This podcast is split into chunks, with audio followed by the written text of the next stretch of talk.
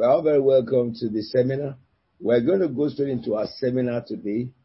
Um, uh, before we go into the seminar, I will want to just um, take us through a brief about uh, the wedding, uh, marriage, really.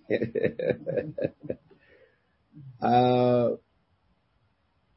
just a little summary about marriage, and then we'll go straight into answering questions, questions and answers. Uh, I believe very much that the Lord will empower every one of us today. He will increase us and we will be able to get more informed about um, marriage. I know that a good number of us are already in marriage and we understand the fact that uh, very, uh, almost everyone have got one experience or the other when it comes to marriage. But our intention in this meeting is to help us understand the application of the Word of God, especially in uh, dealing with issues in marriage. So it'll be much more of practical uh, uh, solutions to the marriage. The questions that we have today are quite very, very interesting. If I will have questions in the areas of finance, which talks about how, which, you know, we're going to deal with. We have questions about third party engagement. Then we have question about domestic violence. And we have question in regards of issues of children. We have question in regards in the area of sexual relationship communication, spiritual, and health. But before we go into all those questions, let me just give you a brief about marriage.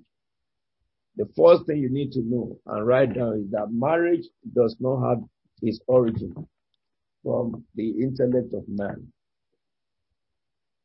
Marriage does not have its origin in intellect of man. So, and the scripture that tells us that is the book of Genesis chapter 2 verse 18. It says, and God said, or the Lord God said, it is not good for man to be alone. So we recognize that scripture, write it down because most of the questions that, really all the questions we have, we have asked is answered in this very verse. So marriage does not have origin in man. It is it is an, uh, the institution of God. God said it's not good for man to be alone. Then he says, I will make him a helper. So which means a woman is a helper to the husband. The wife is a helper to the husband. But then he ended by saying that suitable for him. So in that third instance, we can say the wife is the suitable helper for her husband. So if you look at what God said from the intention of God, you will discover the holistically what marriage ought to be, not what marriage is now, but what marriage ought to be. So in every reasoning we are working today, this will be our reference point. We will not see anything or accept any ideology that is outside this reference because this is the origin of the intention that brought forth marriage. I'm sorry, let me just. Uh, so we're talking about marriage. And what I said is that marriage does not, we're, we're looking into the premise or the origin of marriage. And looking at the origin of marriage, and say that in Genesis chapter 2 verse 18, it says, it is not good. The Lord, and the Lord God said, it is not good for man to be alone. His marriage had its origin from God's mind, God's intuition. And it says, um, will make him a helper. So a wife is a helper of the husband. And the last line says suitable for him. So recognize therefore that a wife is the suitable helper for the husband. So having this in your concept about origin of marriage, every question that be asked marriage is answered in these scriptures if it is well understood. And every scripture that will, you know, uh, you know, will, we will give to you is just expansion of this very scripture. The beginning says God said it is not good for man to be alone. And we will recognize that if it was good for man to be alone, God would not have said that. Because God is perfect. He's a perfect God. So he said it is not good. So to, to be alone is not a good thing for a man. And I believe very much that it is because God saw that man was not complete in the operation. That is to operate his function on earth. God created man perfect, but he is not complete. Perfection is different from completeness. So that man will need for you, I will show you the reason why the incompleteness, you know, uh, came up. So God says it's not good for man to be alone. I'll make him a helper and that helper must be suitable. He is suitable. But then why would God really say that it is not good for man to be alone? Why? Why? Let's look at Genesis chapter 1, 28. In Genesis chapter 1 verse 20, let's look at verse 26. For us to, to understand why God said man is not complete. Man is made perfect because he was created in the image of God and in his likeness, but he's not. It's because of the original intention of God to create man. So if we look at the original intention of God to create man, we go to Genesis chapter 1, verse 26 says, the Lord God said, uh, the Lord God said, let us make man in our image, in our likeness, and let them rule. Verse 26, Genesis 1. So in that scripture, God's original intention to create man is this. God wanted a replica of him on earth that can be his representation, his express representation on earth. And then he said that the first function is let them rule over birds of the field and for birds of the air, you know, the, the, the, fish of the sea, the, you know, uh, birds of the air over every livestock and over all the creatures. That is what is important to me here. That move along the ground. So God created man to be the governor of his creation on earth. That is his earth creation. Verse 27 says, so God created man in his own image. In the image of God, he created them. And then he says, male and female created ye them. So which means that verse 27 came after Genesis chapter 2 verse 18. Because verse 27 says, in chapter 1 of Genesis, verse 27 says, so God created man in his own image. That is number one. In the image of God, he created him. Then male and female. So between that created him and male and female is where chapter 2 verse 18 that says, and God saw when he created the male. That is not good for the male to be alone. Let me make a woman. Why will God do that? So he created the woman to in his image and in his likeness. But why would God do that? Verse 28. Verse 28 of Genesis 1 reveals the function that man has to play. We know the role to fill the, uh, to rule and govern the earth. But the earth is massive for one man. Can imagine yourself in where you are staying now? And imagine how vast the whole, the whole earth is and the universe of God. You can imagine how much you can see, how much you can know, especially in those days that there's no plane, there's no car, no travel medium. But then you are appointed in the place where you are, but you have the, the, uh, the responsibility of the whole universe. So in verse 28, the Bible says, for that to function, God bless them. No man can fulfill God's purpose without the blessings of God. God bless them means God engraced them. When God engraced them, what did he say to them? So to fulfill the function of being fruitful, they need the help of the woman. Do we get it now? The man needs the help because man is masculine. He does not have a womb. The woman has a womb. And when God created the man, he did that deliberately. Because God has intention to create the woman. It's not that God just decided to create woman. In his master plan, he wanted woman because he created all animals, male and female. And so God separated the physical creature so that until the male and the female come together before it's complete. However, each individual creature is perfect by God. And so the man is perfect, the woman is perfect, they are the same, they are equal creature, none is superior to the other, there is no subsidiary among man and woman. Man and woman are equal before God, they are created in the same way, in the same fashion, but in their functioning, God now, you know, differentiated them. Why? Because the first mandate of man and the blessing is be fruitful and multiply. So for man to be fruitful and to multiply, masculine man need a woman, somebody who has a womb, somebody who has a feminine and because of this function, God said, be fruitful and fill the earth. Now, the major issue about marriage is on being fruitful. Because when, when you talk about being fruitful, you talk about now husband and wife, that is where the coming together is. That is where the sleeping together is. That is where the emotional interaction is. That is where, you know, uh, uh, children are born. That is where the knowledge to raise the children. That is where responsibility about finance, about, about, about, um, dual uh, collaboration and all those things. That is where they all come into play. All of them come into play because God said, be fruitful. And one man cannot be fruitful, a masculine man, neither can a woman be fruitful. The man will need the woman to bear fruit, and the woman will need the man to be able to bear fruit. And if you look at everything that now uh, is our own, you know, area of of um, I say I would say that what causes problem within man and uh, husband and wife, it is just in that blessing. It is a blessing to come together. It is a blessing because God said when you come together, you are fruitful. But the rest of it can be done by man, it can be done by woman.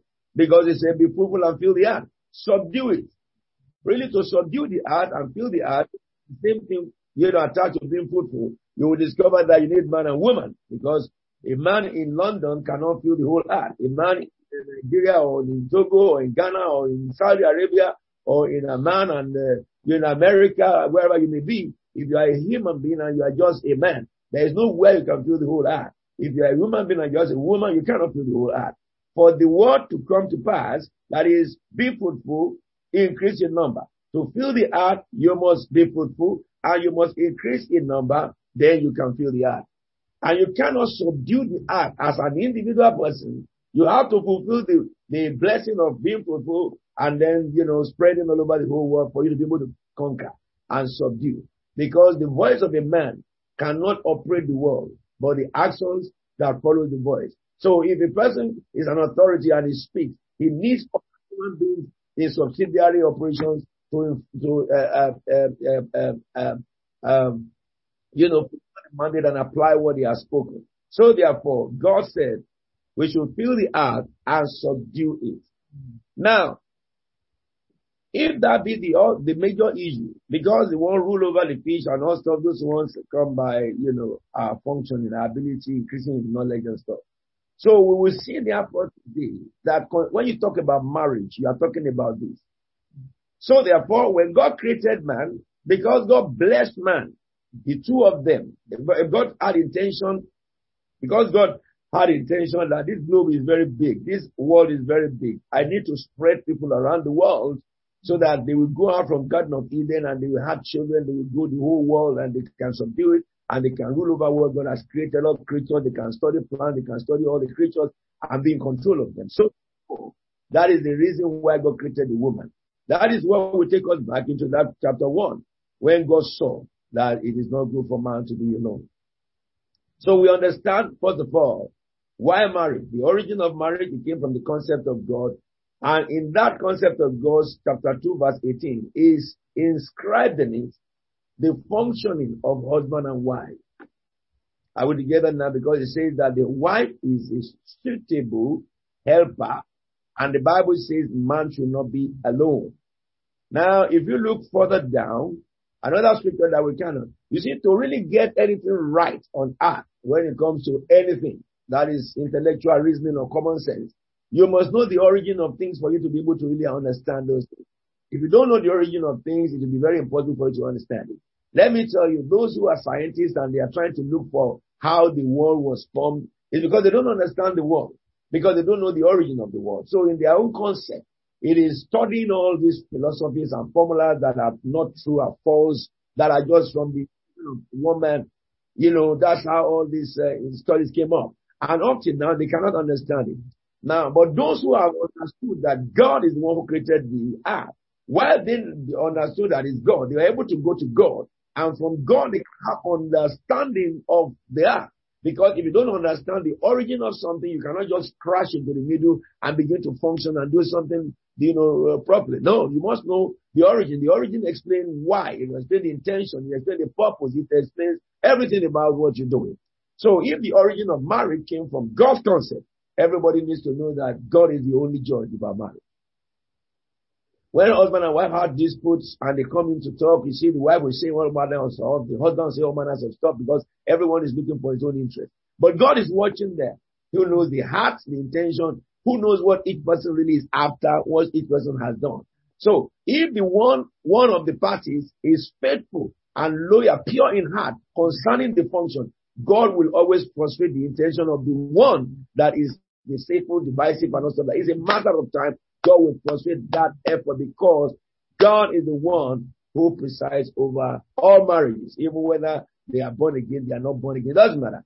Anybody who's a human being when it comes to marriage and you make an agreement and you come to marriage, God is the one who presides over, over. We'll look at that in a very short time. But if you look also from verse 21, verse 21 talks about the process of which God created the man and the woman. And when you look at that process, also that process is the furtherance of verse 18, which is the origin. It says, so the Lord God caused the man to fall into sleep. Let's look at this process because it will answer many questions that you have asked already. Some of you are now recognizing that some of the questions that is asked or will be asked is already answered. Even if there's no more evidence in the Bible. But however, there's evidence in the Bible for every question. It says, so the Lord God caused the man to fall into a deep sleep. Why? Why? because God was about to create the woman out of her. Remember verse 27 of chapter 1. When I separated he says, and while the man was sleeping, he took out one of the man's rape and close up the place. He performed the first surgery. Then the Lord God made a woman from the rib. He made the man clay, breathe into him. He made a woman from the rib, breathe into her. He had uh, the, the, uh, from the rib he had taken out of the man. All right. And what happened to him? He brought her to the man. And that tells you that God is the master matchmaker. Any relationship that God did not originate, that relationship will really have a lot of strength. Okay? Taking a rib from the man means that a wife must be like the husband. You must have when you, when you marry, you must have a lot of things that are, that are similar. Really, that is the, that is the, the, the very element that brings a, whole, a man and a woman together because you see some things that you like, she saw something that she likes.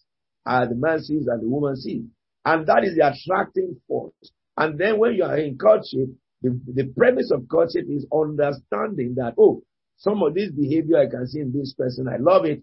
And this behavior I can see and love. And so those characters and behaviors are the things that, you know, begin to uh, establish the, the, relationship to the place before you get married. But of course, we know that some people, because marriage seminar, I'm not doing seminar now, I'm just addressing this one. Marriage seminar will take us days. I would know, I want to, to you know, uh, not looking for wife, but those who are married, what I'm talking about. But if you are not married, then but One of the blunders that people make is that during their marriage, they see incompatibility in some of the characters and behavior of the partner, and they will overlook it, assuming that, oh, it will be dealt with. Whereas, courtship is not a time to be kissing one another, holding one another, some and stuff. No. It's a time to study one another and really come to a place of decision whether we are compatible. Even if you don't, you didn't hear God, because those in the world here don't hear God, and some of them have lovely best marriages in their life, who are not Christians at all. To have good marriage does not mean to be born again, okay? You can be born again and have the worst marriage in your life. To have a good marriage is to understand from your onset, common sense understanding. But however, when you are born again, we can now go beyond common sense to a place where you can ask and you can see before the person will show up you can have a dream and know the person and see the person, or you meet the person by the gift of discernment, you understand person. But, however the case may be, every marriage that fails, or every, yeah, that fails to recognize that the woman is the rib of the man, always come into severe rocks and storms during the development. And those are the areas that we will be looking into that how you can mitigate for those. If you made the wrong choice, you cannot leave the place. But, you know, because the Bible says so. However, if you have made the right choice, also there'll be some frictions, of course, which you will be able to handle. But what it means is that if you made the right choice, maybe 50% or a little bit more of you are, are you know, um, um, integrated, you know, you, you have, is blended together. Whereas the rest of it, or 75%, and the rest of the 15, 20%, you have to work it out. Whereas if you are not, uh, if you don't take this into cognizance that you must be, you are a rib of a man and you just married a man because you, you wanted sex and stuff and you saw a man who can cuddle you and you thought that's the end of marriage and he's giving you just, you know, one pee and the other stuff. And you got into such marriage only to find out that the man is totally opposite what you thought because at that time you are not living together and all stuff like that will happen. So you understand that if you you have such, what it means that you may be 10%, you know, uh, in agreement, 90% is not in agreement. Such marriage will always be threatened by divorce. You may be 30% or 40% in agreement and, and 50, 70, 60% not in agreement. You'll be threatened by divorce. But when you are over 50%, 60%, 70%, that marriage will have less storm and you will be, you, you will not even imagine divorce at, at all. However, whether it's 10%, and you are imagining the, the fact is that once you get into it, watch this, you are gone. That's the reason why a woman must think very, very, very, very, very well. And parents must be very, very, very, very, very careful before they allow their children or counsel their children when it comes to marriage. And so he says God created the woman from the rib of the man and he brought the woman to the man. So you understand therefore that God is the one who can help you know the one to marry. Then God, he said, then the man said, verse 23, this is now bone of my bones and flesh of my flesh. She shall be called woman because she was taken out of man. And man must understand this, that God also did not create the woman from the leg bone. Why did not God do that? He did not create the woman from the head bone. Why did he do that? He did not create the woman from any other part, the arm and stuff like that. God went to the rib. What is the, what is the purpose of the rib? The rib engages all your life. If you, you know, I, I, I did interview to some surgeons before who told me that the pain, if you have pain in every part of your body, you know, is, is reasonable, reasonable pain. But when you have pain in your rib and your cartilage breaks, it is unreasonable pain. Because cartilage cannot fuse together. When the cartilage breaks, and if you look at the joint of your rib and your, and your, and your, and your, uh, uh, you know, your chest, thorax area, and then the back, you know, you will see cartilages and you will see the, the bone of the rib, the angle of the bone of the rib, the structure and the formation of the bone of the rib uh, puts that rib in a position that it, it's, it's very, very extremely painful when the rib is. And so if the rib is the woman, the woman is on the rib. You recognize also that rib is very, very delicate. Rib does not look very strong, but is held and held by all the muscles that are attached to it from the backbone and then the chest area. And you discover that the, the further you go on the rib, the more fragile the bone is. And so God has coated the area of the rib with a lot of muscles within your, your, your uh, abdominal area and to your back area. Recognize therefore that no wonder women always demand so much care. Because the rib demands too much care in the body. Because it's the one that holds the life. Break through the ribs, you can get the heart. Break through the ribs, you can get the liver. Break through the ribs, you can get the kidney, you can get the lung. You can bring the body into complete stop if you can get the rib. And when you have a pain in the rib, the whole of the body is gone. Therefore, you can see in that very analogy the reasons for some of the characteristics of a woman and a wife. And one of the things that what the reasons why if you have a girl and a boy, you see that that behavior different between both of them as they are growing as babies and children, because the girl will begin to behave like a woman according to this this analysis. They are fragile, understand, and they are very substantial when it comes to the body make. They are the one who keeps, who protects, who keeps the lungs and everything that functions in the body. So you see women sometimes that their care uh, and function become so uh, uh, uh, intense that it will seem as if to the man that uh, you are too possessive. I will get them, but man need to understand that they are just functioning according to what God created them.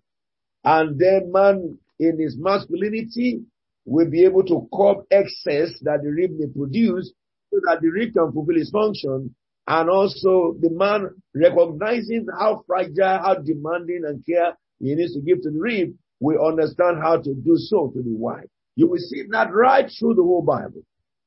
And so God created the woman from the rib. And you recognize that if the woman is the rib, the man has no power to be violent against the wife. Because if you hit your rib, you'll be in a big trouble. And that's the reason why it is very, very much insane for those men who beat their wife and who molest their wife, who abuse their wife and make life unbearable for them. You make life unbearable for your wife. Let me tell you what will happen. This is what will happen. So, and when he brought the man, the woman to the woman, she called, she called her woman because she was taken out of the man. Okay. So it says in verse, uh, 24, for this reason the man will leave his father and mother and be united to his wife and they both become one flesh. But let me answer the question I asked you. If you make your wife miserable, what will happen to you in a, in a marriage. Verse 25. The man and his wife were naked and they felt no shame. Alright. Yeah. So verse 24, sorry. It says, for this reason a man and a woman will, will uh, a man will leave his father and mother and then, and, uh, be united to his wife. Alright. And they will become one flesh. You know, God said that the man is the one who named everything. And when God created the woman, he brought the woman to the man to name the woman. And, and the man named the wife. Do you understand now? So, but if you look at chapter 4 verse 1, it says Adam lay with his wife, Eve, which means light or life. So the woman is the light or the life, the lighthouse of the house and the life of the man. So if you are brutal to your wife, you will never have a good life. I can guarantee you that.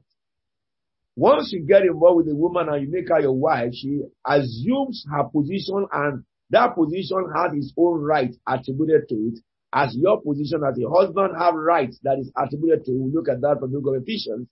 However, the rights of each one of you does not place one above the other. Man and woman are equal completely That is what is said, and that's what God meant, and that's what God said, and that's what Ephesians also uh, clarify in chapter 5 verse 21. Alright? So man and woman are equal in creation, man and woman are equal in function, but they are various, they, they, they are variant in the functioning of their identity. And so, we need to understand this, therefore, that if a man makes life ridiculous for his wife, you have only attacked the life that you have and attacked the light of your life. And of course, the end of it is that this reason the man and the woman will be, united. A man will be, a man will be united with his wife. Read the King James Version says a man will cleave to his wife and they shall be one flesh. Then it says the man and his wife both were naked and they felt no shame. That verse 5 tells you that is where adultery or fornication is established. That a man When a man has intercourse with a woman, it has to be the wife. When a woman has intercourse with a man, it has to be the husband. Because you did not hear the word wife until intercourse came in. You have been hearing the Bible say the woman, the woman, the woman. When unity was spoken in verse 4, it, it says, uh, uh, uh, for this reason, a man will leave his father and mother and be united with his wife. So the word wife is a word that came when a man and a woman got into unity of marriage by the Lord God. So that is the origin of the word marriage. In English dictionary, that is the definition of marriage. That a man and a woman come together and become one flesh. And that one fleshness is expressed as through sexual intercourse, which the man and his wife were both naked and they felt no shame. While this statement talk about intercourse between husband and wife, nakedness of the man, it's only the wife that sees it. Nakedness of the wife is only the husband that sees it. Therefore, that is the reason why if any thought or idea came to a woman or a man to expose his nakedness to other people, then that thought cannot come from God. And that is where demonic influences came about. But I say this to you you will discover that Satan is so prolific in his deception on earth that why is it that it's only women's clothes that they sew and make them as naked as possible? They sew, they make their breast naked, they make their, it wasn't so before because especially in England, which uh, we are, and of course in Nigeria, in Africa, in, in America, women are so much uh, protective of their nakedness. They feel ashamed. The greatest shame you can give a woman is to expose her nakedness. But gradually Satan began to educate and tame women into contravening God's fundamental rules and law by making them expose, first of all, their laps and then from their laps, their, their legs and then their laps and then, you know, you discover that it began to make them expose their breasts and their shoulder, their, their back and all stuff like that. And I think that if you look at uh, human psychology, all those things come because of the um, uh, uh, threat a woman. If a woman feels threatened that she's not beautiful, or if a woman thinks that oh she's been left behind, or you know in marriage she couldn't get a man, and a woman felt that I need to entice people, I need to seduce them to get to look at me, and they don't feel enough beautiful. You see them exposing their body. The women who are so confident of their beauty, they cover the whole of their body because of prestige. They know that they are attractive. They know they are beautiful. They have nothing to threaten them. But when you see women who begin to, to lean into exposing their nakedness here and there because of the insecurity uh, on, and uncertainty of whether they are attractive or not. And they try to impose that on people. And that comes from Lucifer. And that is what brings also attraction of a woman to a wrong man. Because to the man then, the same Lucifer now gave men lust in their eyes so that when they begin to see a little bit of nakedness of the woman, they lust after the woman, and then they will go to the woman, and then the deception of Satan will now prevail, and before the woman knows it, he's in the hands of a, a, a, a wicked man, you know, a, terrible man. And once the man has slept with them a couple of times and seen their nakedness, fully, he, he, he moves. Because then he's no more satisfied. He is now enticed to look at the nakedness of some other people. So, if we look at all these scriptures, from this chapter 2, from the reference of chapter 1 and chapter 2, everything you can think about a wife is, is uh, explained. However, I, yes, I want to stop here because it's 1, 111. Uh, if mommy has anything to add to it, we'll go to the questions and begin to deal with the questions. To the questions uh, and uh, okay. come back. I just want to talk on big bits on romance in marriage. Okay, so the questions that answered. The what? The question they ask, the, the question they ask us of all this. No, no, no, no. oh yeah, yeah. Speak, speak. Speak now. Okay. Praise the okay, Lord. let, let's let's hear mommy deal with that because she told me that she wants to deal with that area, and that's why I didn't go there. So let her just talk about, you know, this intimate, you, you know, you call it intimate relationship between husband and wife. Mm. And romance is part of it. Other things are involved. You look at it. So you can subtitle that intimate relationship between the husband and wife. Yes. yes, praise the Lord. Many marriages are failing today because of this uh, particular bit in marriage. Marriage is supposed to be romantic. We ought to understand ourselves as husband and wives. When you know your husband and your husband knows you, then you'll be able to have a good relationship as you progress in marriage. But because we do not know ourselves, we just come into it and uh, you just felt, okay, she's beautiful and that is all. As I said to us, we are beautiful from inside. There are treasures that we, that, that, that we have inside that need to be revealed outside. Sometimes the men actually look at the outside. They don't look at the other beauty, the grace, other grace that God has put in us from the beginning uh, that we were born. They only look at the outside. By the time you now get married and you now get home, maybe the woman has always decorated himself with a very beautiful hairstyle, you know, and when you get home, you see that he is bald. So that will just make some men to now say, what is happening here? Then the love begin to come down. But today, if we know romance in marriage, before any woman, you must know that hidden beauty that is inside the woman. Some men don't know because it's vice versa. Because I'm talking to women today, that's why I'm trying to go straight into uh, uh, uh, to, to, to, talk to women. It's vice versa. Some men, some, some, some, some men don't know that their wives are talkative. Some men don't know that there is a lot of disgraceful things that their wives do. But because they have seen their wives on the surface, they don't, and they are full of love, they don't see that part until they not get home. When they get home, the wife will be picking things from nowhere and bringing it to the house. Like what I mean is, any any small thing that he picks, it comes to gossip to the house. He cannot, you know, cover. Uh, he cannot protect himself like have that mind of Christ that Jesus talked about. All what he's speaking is speaking things to, to, to, to this man that is, he doesn't want trouble, he doesn't want, but the woman will be doing a lot of things to make the man say crazy. And from that, the romance in marriage begins to go down. But today, the Lord will help us. And as I'm talking to a lot of us, African background and everything, romance in marriage is something that is so difficult. But can I say something to you? If there is anything that you lack in marriage, the Bible says Holy Spirit will teach us all things, both spiritual and those things that we need on earth here to be able to make our mind, eh, our life easy. So when Holy Spirit says he's going to teach us all things, we must ask Holy Spirit, what about, what about my marriage? Teach me this. And I tell you, once Holy Spirit begin to beautify your marriage, there's a glory revealed in that marriage. So, you know, like the songwriter says, when we walk with the Lord in the light of his word, there is a glory. Our marriage, we must walk with the Lord.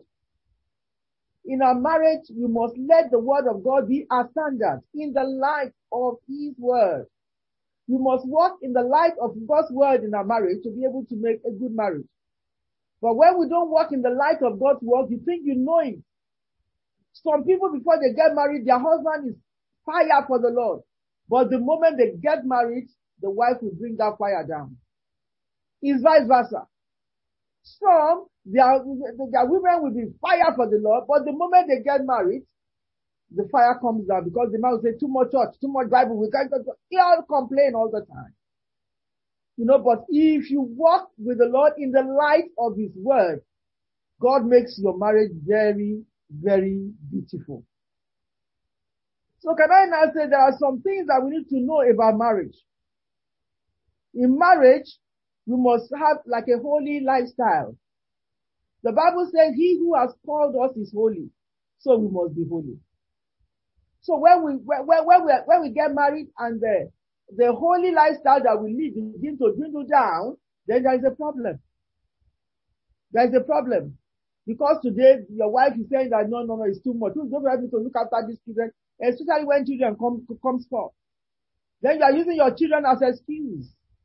Where you need to get help, like the church of God that you go to church to sing, your children see that you are doing all these things. As small as they are like babies, they see. You won't take your children to church anymore. You begin to sit down at home. Thank God for lockdown. But we need to fellowship. Your children need to know that they need to fellowship. It's not only when you carry them to play school and everything. No. There are different um, areas, uh, uh, um, results from different places for, as you socialize. There are things that your children will pick in church. There are things that they pick about education in play school. And so that you need to get them involved in all these things and wrap it up. And there are things that they will get even at home. So if you are a careless mother at home, your children will be careless. May the Lord help us. So can I now talk about man and woman? as husband and wife, we need God to, to, to, be in our marriage. Let's quickly go to uh, the book of Ecclesiastes. I don't know the Songs of Solomon. There is a lot to teach about the Songs of Solomon. I won't be able to finish it today, but I know that as many of you that are joining uh, me in my Bible study, maybe when we start to uh, to study that book, you'll be able to see more of some of the things that I've picked to talk about from the book of Solomon. What are the kind of words that we should use in our marriage? Because by the time you begin to be familiar with one another in marriage, those things that you do in courtship doesn't come anymore. Because you're occupied by various things. Your work is there. Home activities are there. Children are there and all these things. If you are not very careful, you'll be missing some of these things. You are so committed. Maybe you're a businessman. You need to face your business. You are thinking only about your business. You are not thinking about your marriage. But you know, as you think about your business, you carry your marriage along with you. As you think about your work, you carry your marriage along with you. But if it's only work, work, and some people is their children. Because you have children now, your husband can't even touch you anymore. You so concentrate, it doesn't help me. Eh, it's only me that does this. You know, sometimes it comes like that. You need to know those words to use when you are in marriage. And some of these words are in Ecclesiastics. When and the Songs of Solomon, I, always say the Songs of Solomon. When you look at the, from the beginning of the chapter to the end of the chapter, you have a lot of romantic words. Because you can see the picture of Christ and his loyal bridegroom. You can see the picture of Christ describing the beauty of his beloved, the church. Remember what the book of Ephesians said to us? That our husbands, as Christ loved the church, husbands will love their wives. And God described this exactly in the book of uh, Songs of Solomon. Describe the beauty of his beloved, which is the church. And that is the, you and mean the church. In his description, let's see what he actually did. He expressed, because we're going to look at them one after the other. He expressed, you can see the, uh, the groom and the, uh, and the bride here. He extolled, that is, he praised. Because when I look at the word extolled, praising enthusiastically, enthusiastically. That is what he extolled. That is, he extolled the virtue of something. The, uh, the, the, the, man praised, he expressed uh, uh, uh, his love for his wife by praising the wife all the time. You don't keep on looking down and say, oh, well, you don't know how to do things. You don't know how to dress. You don't, all the time you are putting your wife up. The Bible says, uh, uh, down. He said, let the word that comes out of your mouth be seasoned with salt. But to you, the man, is never seasoned with salt. He's always with disgrace. He's always with fight. He's always making references. Instead of coming to look for a way to hell. So he said, he has told the virtue of, of the, of, the wife. That is the moral behavior of the wife. The beauty of his beloved. His love for her. He began to talk about it. In that verse, in that verse one, uh, uh, chapter one, verse one to nine. And you can also see the church, the bride, the bride expressing who expresses in return a great delight in him, the bridegroom. Time will not be able to let us go into all this, but I'm going to make some references to a few ones so that when you get after this uh, um, marriage uh, convention, go back home and read the whole book of the Songs of Solomon. Tell the Holy Spirit to explain it to you. Because there are some things that I have to do on one to one to people because you don't have to say those things very loud, too much. But the ones that you need to know, I'm going to pick them to you here. Look at the way he prays, the way he describes that beauty. You know, in some of the scriptures, which I'm going to make reference to, but I'm just preparing you now. From the feet upwards to the head. The way he prays that your feet are beautiful with sandals. There are some places that said like that to, the bride. You are so beautiful. You Look at the bride from the feet. It's not you that maybe when you you, you met your wife, the, when you are in uh, romance and everything, and it's like before you met your wife, you didn't look at the legs properly. Then you say, I don't like this leg. Maybe that is the leg that is making you unhappy. But you should look at it properly before you come into, before you go and say you want to get married. Maybe your wife is used to wear trousers. Don't see those legs. And by the time we now got to the house, oh, this leg is something else. No, this, are beautiful legs. You must begin to see it as beautiful because it's until you see that leg as beautiful before you will love that person. If you don't see that leg as beautiful and begin to praise that leg as you praise God, you can never see the beauty. Some you may remember when you are looking at the nose at that time, I don't know what you are looking, but now you are comparing your wife's nose to someone else's nose. No, no, no, no. You must see that beautiful nose. And then you begin to describe that nose. Your nose is so beautiful. You know, those are little things that you used to really talk to one another. He began to describe in another place, describe the thighs. And he said, your, your legs are graceful, your thighs are, are, are like jewels. You know? He, he said a lot, a lot of things, which I'm going to take you to now. I'm just trying to whet your appetite. So see the beauty of Jesus in your wife and also in your husband. See the beauty of Jesus all around them.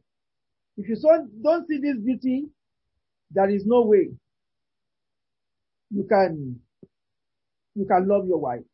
So that now takes me to the, to some of the words that we use. Let's, let, us let us go and look at some of the words that we use in that book of, uh, it, um, Songs of Solomon.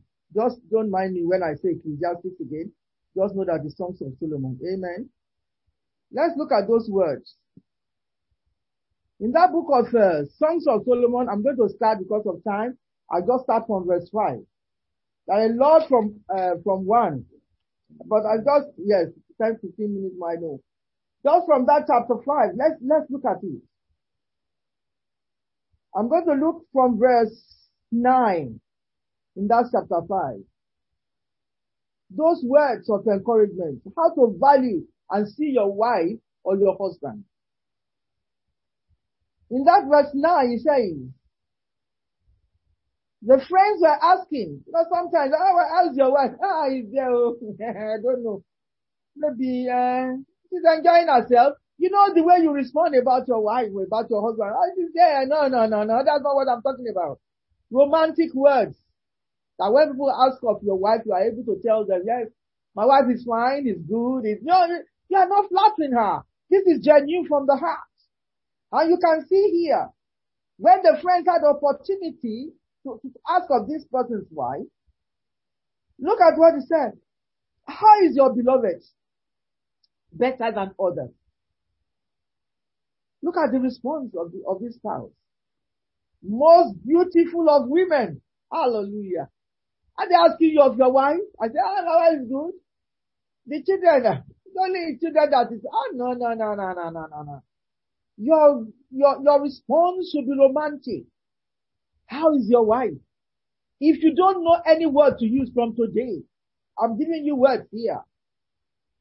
My wife is most beautiful of all women. Mm-hmm. My husband, ah, my husband, very that handsome man. You can do it as a joke, romantic word. Even when your wife is very close to you, she's most beautiful of all women. And you are talking of that woman. Oh no, no, no, no. Because she's not only beautiful outside. She's beautiful from inside. I've told you. Right. From inside, from inside. The inside of your wife or your husband is holy. Mm. The inside is of good, is so good that there is nothing to destroy the works of God in, from, in, from the inside. The word of God genuinely is inside, is there. So your wife cannot misbehave. But when these things are not there, then your husband can't tell you most beautiful. But yet, if you know that those things are not there, you have to pretend and come home and begin to demonstrate it so that when you get outside, your wife would have been clean already. He said, how is your beloved better than others? That you so charge us. And says, my beloved is radiant and ruddy. Now he's talking about the husband. So both are beloved, isn't it? He said he's so radiant and ruddy. Hmm. How is your how is your husband? This is this is the question that they're asking here. He said, eh, husband there, the man is something else. Ah. Hey, hey. Your to be romantic. Is radiant and what? And ruddy outstanding among 10,000. Mm. That is who your husband, you know, at home, use some of these words to your husband as well. Maybe you don't know before. You, you, you will, you will begin to see that part of your husband that you have never seen before. People are loving each other. Say, my husband doesn't love me. Because the word that comes out of your mouth is not seasoned with salt. Mm. It's not loving at all. Look at the response. My beloved is radiant. I'm giving you those words that you need to use here. Most beautiful of all women. Eh. My husband is most handsome of all women. Nobody's asking, we are not asking you that. We are not, uh, of all men, sorry. of all men. We are not asking you that. We are asking of your husband. No, no, no. There are some people that will be jealous. Tell them the truth. That is what it is. Well, if you don't want to tell people outside, tell your husband in the house. You are most radiant and ruddy. Amen. Outstanding among 10,000. Among many other men outstanding. Be proud. His head is purest gold. His hair is wavy. You know gold head will be shining, will be reflecting different grace, uh, graces of God. That's what gold head means. Your head is purest as gold. Ah, Hmm. God actually created you. You know, if time will permit me, maybe another time I'll be speaking about this. Look at Satan. The beauty in the book of Ezekiel 28, the beauty got into his head. His head is made of gold and all these precious, precious things, like Job said, that is taken from the bottom of the earth. The beauty is there, but that beauty got into his head. May the beauty of Jesus that is given to you, not get into your head and then you start to misbehave. He said this head is pure gold. He's so special head. His head is not like any other head. His head is always shining bright. His head is always attracting great wisdom of God. That's what he's talking about. Everything good about God is gold. His hair is wavy. He, and black as a raven. Beautiful hair. It's only when they grow that the white one is coming out. Amen. His eyes are like doves by the water streams, washed in milk, mounted like jewels. You can see, when you look at doves, you can see the bottom of their eyes, it's like a pearl. You know, this, this person that wrote this book really went to look at them Describe your husband the way you want, you want your husband to be. Describe your wife the way you want your wife to be. His cheeks are like beds of spice, yielding perfume. His lips are like lilies, dripping with myrrh. He's not dripping with gossip. He's dripping with, a, with, with sweet words enticing words, words of God. That is the type of lips that is being described here. His hands are rods of, of gold, set with topaz. You know, these are great uh, uh, treasures, uh, treasures. His body is like polished ivory. You know, when we put that on our powder, but it's not only when you put uh, that powder, just when your face is on its own, the beautiful oil and moisturizer that you use, I'm not talking about bleach. That makes your body to, to, to, to shine. Before we put our powder on them. His body is like polished ivory. Is that your body? That bleach your body. So maybe husband you don't use this cream anymore. Your body is discoloring. And one part of your body is discolored. The other, no, I don't like. Then you stop it. You want your, your body to be beautiful so that they can speak this word to you. Or the same with men because men also do the same. They, they, they bleach their skin. His legs are pillars of marble set on basis of pure gold. You know everything about gold, about gold. Use your own words. Try to find words from here and use it to, to admonish each other.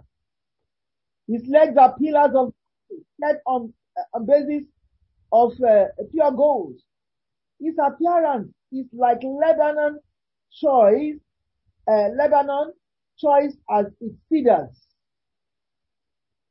His mouth is sweetness itself, not mouth that talks rubbish, but mouth that brings something sweet, something sweet. That is what the mouth brings.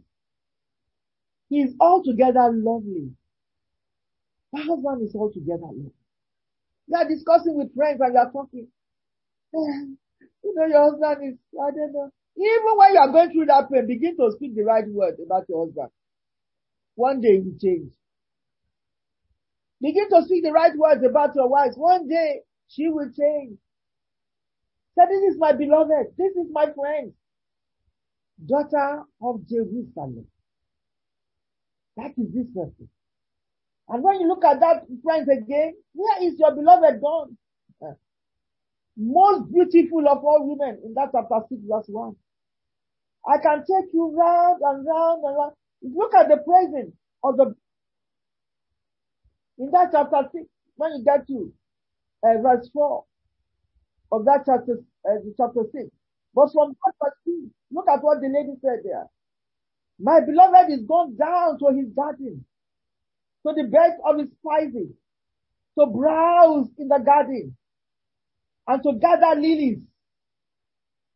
This is not talking about the union between the heart and the mind and the body. My beloved is not just ordinary woman. She's hardworking. She's just gone into the garden. She's just gone to, to, to, to, to, gather lilies. Very hardworking. I am my beloved and my beloved is mine. He browsed among the lilies. Everything around my beloved is sweet. Smell good with good aroma. Go in the midst of the lily, it comes with great aroma. That is all about the uh, uh, beloved here. My beloved is complete. I have good, a complete union with my beloved. She's sweet in heart. She's sweet in mind. She's sweet in the body. Relate this to your husband. Relate this to your wife. You are so sweet. When you, when they, when they present meal before you, you are eating. Relate that. You are so sweet. As the, you know, your food is sweet. You are sweet too. You know, look, calm words to speak to your beloved. The Lord Almighty will, will make them to understand. Hey, if you speak all this thing, mommy, that you're talking, my husband doesn't understand. He will understand one day in Jesus' name. I'll pray with you. He will understand in Jesus' name. Peradventure, your beloved is not the one that understands all these things. Do you know? As Educated. we educate, even there are some that you're educating and it's a problem. I've counseled someone before and when the, the woman was trying to show love and everything, he said she's scaring me. he said, he said. He said, he said she's scaring me. We were week, when we were counseling, he said, my wife, I'm tired, I don't know this woman. Cultural difference. The cultural difference sometimes, Yeah. but after a while, they will, God is to you understand.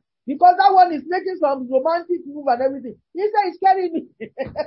the man has not seen this before. it's like, you understand saying? The Lord will get, let us get there. In Jesus' name. And he said, look at that uh, 12. The bride, uh, the, uh, the, the man now praising the bride beauty. He said, you are beautiful. You know that word, if you don't know any other word today, husbands, tell your wife they are beautiful. They want to hear that. There are two words in marriage. You are beautiful, I love you. You are beautiful and I love you.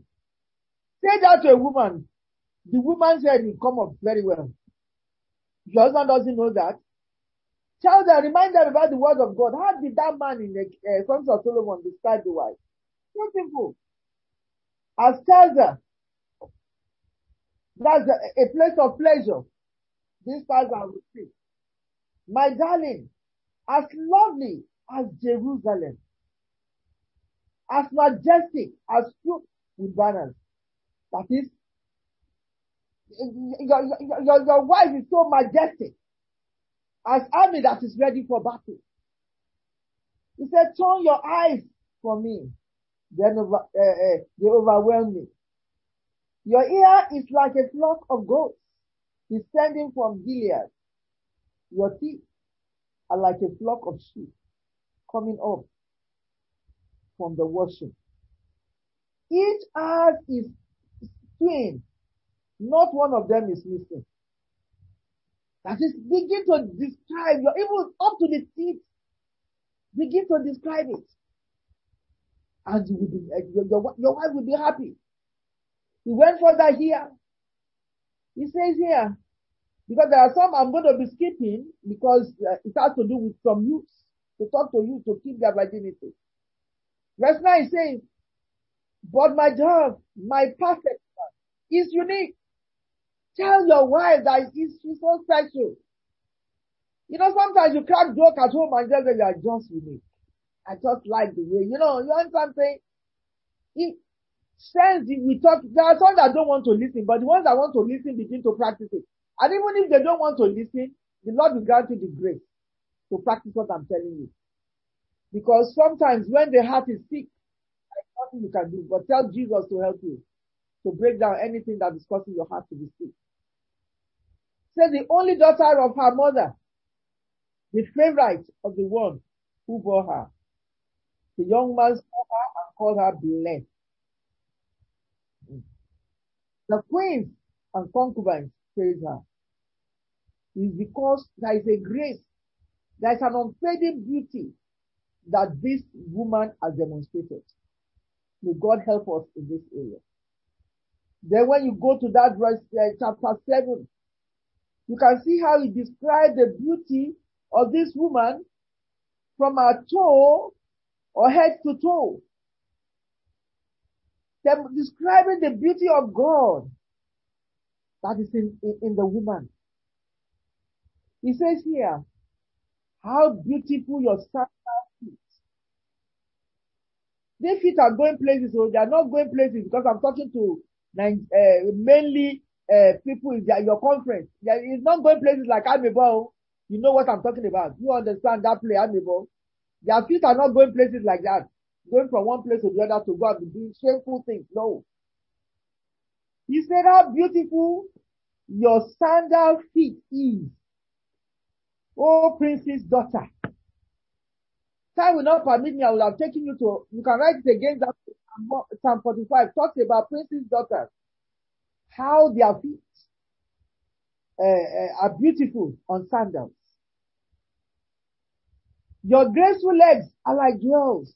You can see he's repeating it over and over. They are like jewels. You know, jewels is uh, make things attractive. The attractive things, you know, like pearls and all the rest of them. He said the work of an at, uh, artist's hand. I just thank God for the way God just created you. The molding is just, you know, talk to people like that. Or talk to your, to your wife, especially like, your novel is round goblets that never lacks blended wine. Wow. That refers us to the book of John chapter 4. It says, out of your belly shall flow rivers of living water. Tell your wife, I can see out of your belly, things are really flowing. Living water, Jesus is in you. I can see Jesus in you. Your waist is mound of wheat and circled by lilies. You know, when the, the, the, the, the wheat are ready for harvest, you know, they put them and, you know, and they, they, they plant them around lilies. It's creating words to be able to demonstrate the type of person that this person is. That it brings sweetness, bring good, good aroma anytime. It's not the perfume. It's not the makeup that is making them to talk about it, that is making this person to talk this way. But you could see the grace of God upon his wife. He could see the grace of God upon, they saw the grace of God upon one another. He said, your breasts are like fans, like twin fans of a gazelle. Holy Ghost will explain that to you. When you begin to talk it, you begin to know how these breasts are like this. Your neck is like an ivory tower. Psalm 144 verse 12. Say then your son in their youth will be like well-nurtured plants and your daughters like pillars carved to adorn palaces. Like an ivory tower. That is how your neck is. You are just a pillar that God has brought in this home to, to make this house to stand. Praise your wife sometimes when things, you know, like that's what the Bible says about them. Your eyes are the pool of Heshbon. That is, this suggests a sparkling eyes. You know, when you look at pools, you can see the way the water is going, you go around pools and everything. He said the eyes are sparkling. That's how he. He said like pool of Heshbon. When you go around the pool, you see the way the water is making it's glittering. You look, look very well. Or when you go around the fall, and then they put some beautiful lighting because God has put some lighting in us that our eyes shine. So it's suggesting that the eyes are sparkling there. Tell your wife, it's not only the makeup, not only, but you have sparkling eyes. Makes people happy by the gates of Bath-rabbim. You know, it's even things where they live and their environment to describe even the wife's eyes. You can say you are my, uh, you are the okra my grand right? then you can joke about it. Because they use places like that. Yadi Gagiri Mamala. You understand? Joke about these things because those things, when they are well prepared, you eat them well. There are things not with. Your nose is like the Tower of Lebanon. I've not seen the Tower of Lebanon before, but I know that this nose must really be well pointed and uh, really, really established. But my nose is not pointed. It's like the Tower of Lebanon. See. And he said, looking towards Damascus. Use everything around to, to, to, to describe. Your head crowns you like Mount Carmel. Your hair is like royal tapestry. The king is held captive by his tresses. How beautiful. If there is, if there is nothing that you have learned to do here, most beautiful of all women, how beautiful, lips like lilies dripping honey, or man, not gossip. Mouth is, yeah, is sweetness itself is altogether lovely. These are some words that you need to hold for today. When it gets to that verse, how beautiful you are and how pleasing, my love. It's your delight. You are beautiful. Always tell your wife you are beautiful. Always tell your your husband, your husband is handsome.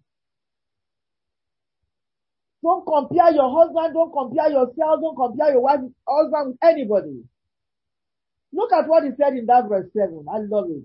Your stature is like that of the palm.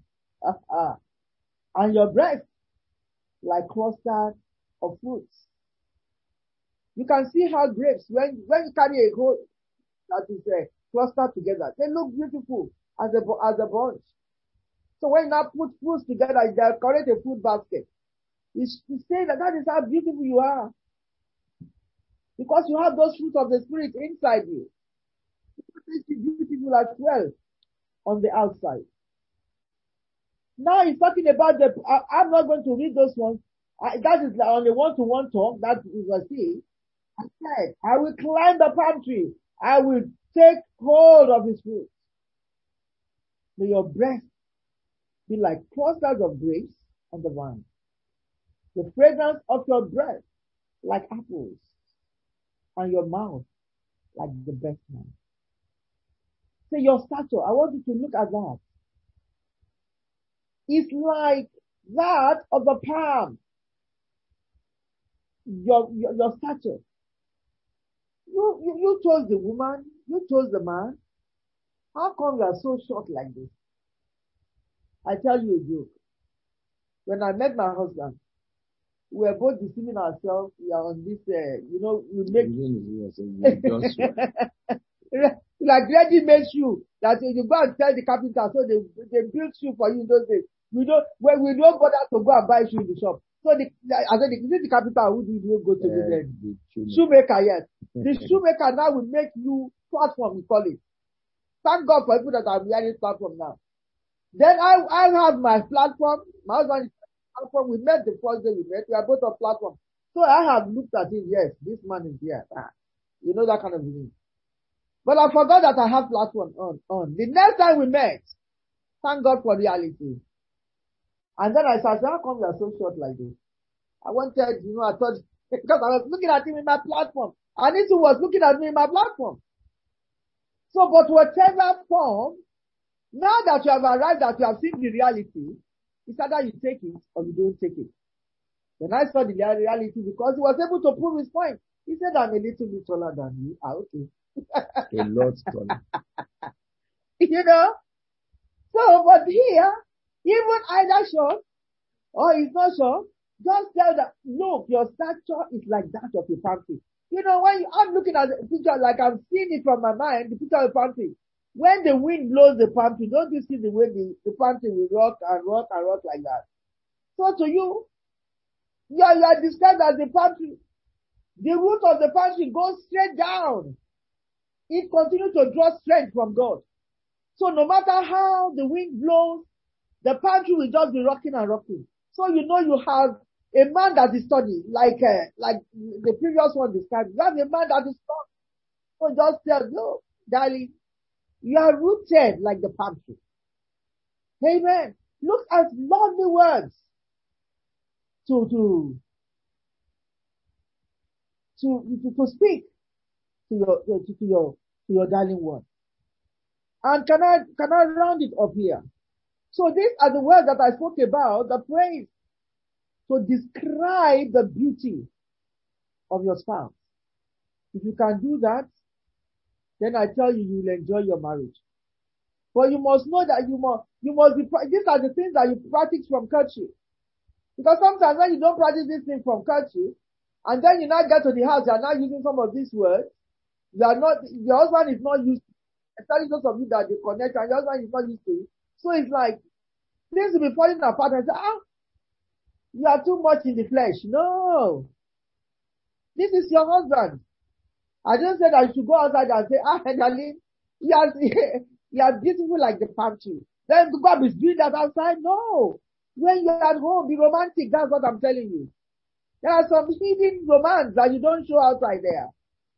That is when you now get outside, the romance will be showing because you, you made yourself happy at home. When you are not happy at home, you can, there's no way you can see, you can see it outside. It's those things that you have created around yourself at home that makes you happy when you get out there. And sometimes you can even see the man doing those things or the woman doing those things outside, but not that they're doing it for public to show. That's where people were asked, why is it like being like prostitute now or something like, no, no, no, no. You stay in your house and do what you should do in your house. Then when you get out, people will see the refreshing. The Bible says that there'll be time for refreshing when you marry. People will begin to see you refreshed outside.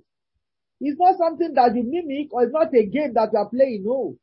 Because from up, from inside, from the house, you have built yourself properly. It's not that five, five, five, all the time from inside the house. When you get out there, the, the friends, no matter how you try to pretend, people will see that there is no happiness in this marriage. You don't need to speak it out. But you know there is an adage, practice begins from where? From home. If you practice all this I'm telling you today, you'll be a better wife and you'll be a better husband. The final one, as I will end, is just uh, take you quickly to the book of Ephesians. Yes, two minutes. In conclusion, Ephesians, Ephesians chapter 5. And I read from verse 21, which everybody knows about a marriage. He said, let me, let me from 20. He said, always giving thanks to God, the Father for everything in the name of our Lord Jesus Christ. Your number one priority in romancing marriage. You must give thanks to God for life. Look, we slept yesterday. Both of you don't know where you are. You just wake up again. Where you went. Uh, uh, where you went, like a person. But you just woke up to see yourself again. You must give thanks for life. Don't always be grab, grab, grab, grab, grab. No, no, no, no, no. Give thanks for life. When you learn to give thanks for life, then you'll be able to put all these things I'm talking about. Submit one to another. And this scripture, they always read it in marriage. Out of reverence for Christ. Always know that Jesus is your director. That is the man that is the head of the house. You will see towards the end of this scripture. He said your behavior should be like Jesus in your home. Then he went to the wife. He said, wife, submit to your husband. You know, sometimes when you have a, a, a, romantic marriage, you don't even see no submission because it's not something that you act anymore. You begin to see that you are both on one level. You just love each other, that's all. Because you have been able to practice the earlier one. As to the Lord, for the husband is the head of the wife, as Christ is the head of the church. So if you love Christ, you must love your husband. The, as Christ is the head of the church, his body, of which he is the savior. Now, as the church submit to Christ, so also wives to submit to their husbands in everything. When you are romantic, all these things will just, they will just come in. Romance in marriage can make things, will not make things fall apart, but will make the center to hold. Husband, love your wife. When both of you are romantic, you just be in the same level. For your husband to love you is no problem, will not be any problem. For you to be submissive will not be any problem. Nobody is going to be hammering you that you are not submitting to me. When you see men talk like that, it's because there is no romance in the marriage. He said, just as Christ loved the and gave himself for her, to make her holy, cleansing her by washing with water through the word. Apostle has always hammered it. Husband, you must know the word so that I can be able to raise a, a, a, a good home. But what if your husband is not as strong as you woman? You take over. He's not, you're not bossing. Until your husband gets into it and both of you will be doing it together. He said, and to present her to himself as a radiant church. Make your wife happy. Make your husband happy. Without stain or wrinkle or any other blemish, but holy and blameless. In the same way, husbands ought to love their wives as their own bodies. He who loves, loves his wife loves himself. After all, no one ever hates his own body, but he feeds and care for it, just as Christ does the church. For we are member of his body. So if you, you can see words of romance here. Loving your body. A lot of us woke up today, we take good shower, nice perfume, nice powder. Try to make our, that's how you must make up your wife. You have to make your, up your wife so that they can look radiant. You have all, all things, you know, to, that demonstrate all these things to us. Make them up by speaking the right word to them. By having good romance in the house, not only when you are touching, no. Speaking words, speaking with salt to them, encouraging them. You can go to school. I remember in those days, when I did pass one of my subjects where I just met my husband, he said, no, I will teach you mathematics. I will teach you. So all what he wants to do is to put that mathematics in my head because I don't even like math at all. So these are the things that we need to do. You must, those areas where your wife is not strong, you must help them until they get there. The area where your husband is not, You also must help them. But the burden is mainly on the man. Don't look at other people's wife and be comparing your wife. Make sure that you, you engage your wife in doing the right thing. But this, this is the reason a man will leave his father and mother and be united to his wife. Apostle is going to enlighten, enlighten, uh, enlighten us on that. And the two will become one flesh. This is a profound mystery, but I'm talking about Christ and the church. However, each one of you must also love his wife as he loves himself. And the wife must respect her husband. You see that is vice versa. Husband loves your wife, love your wife. Wife love your husband. So the two is together. And how do you love? I told you, don't forget these two, uh, uh, uh, uh, some of the words, not even to their more that have uh, actually quoted to us in that scripture. He talks about uh, uh, beautiful, the most beautiful, the word sweetness, say altogether lovely.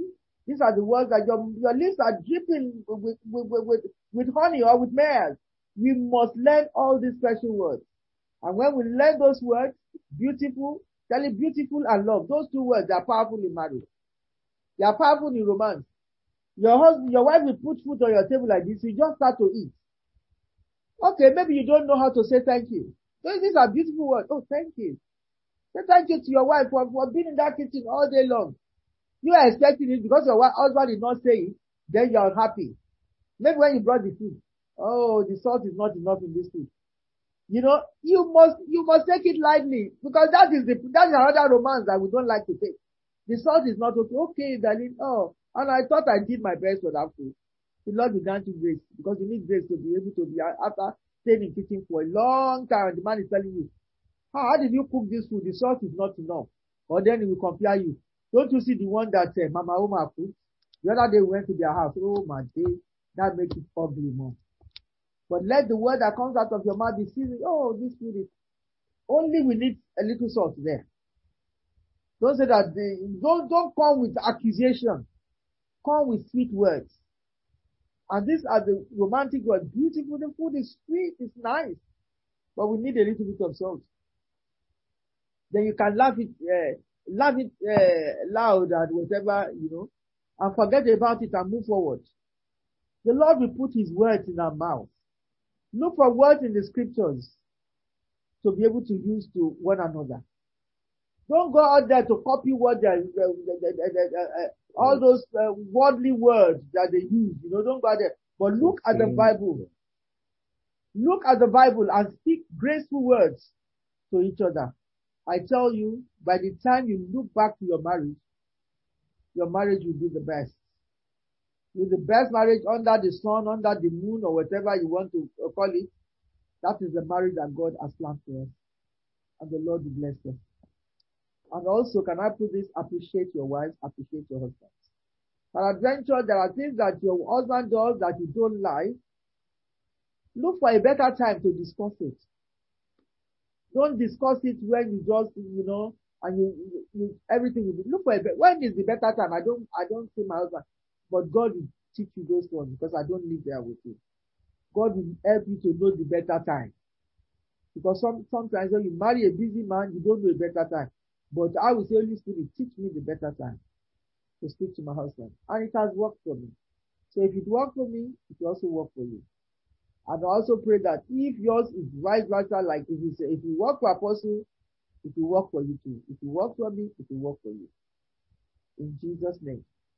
So I end my case and I pass on to apostle that will continue the rest. Wow, very interesting. I was looking at time when Mommy was speaking. But I discovered that today is marriage seminar. Everybody is locked down anyway.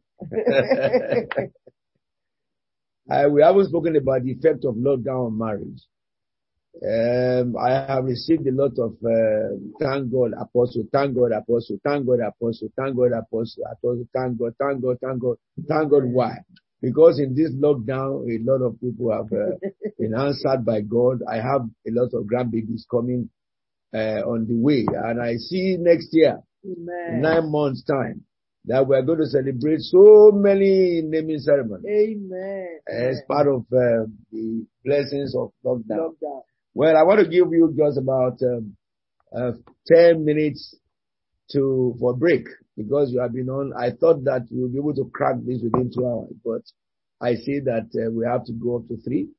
What we'll do after coming back is the test, uh, the questions because the questions I've looked at all what we have covered. The question is just going straight into references and that will help you. But I'm sure that one of, if I summarize what mommy was saying, you know, about marriage, you know, romance and, you know, relationship. One, communication in marriage is very essential. Write it down. It's a great, powerful tool.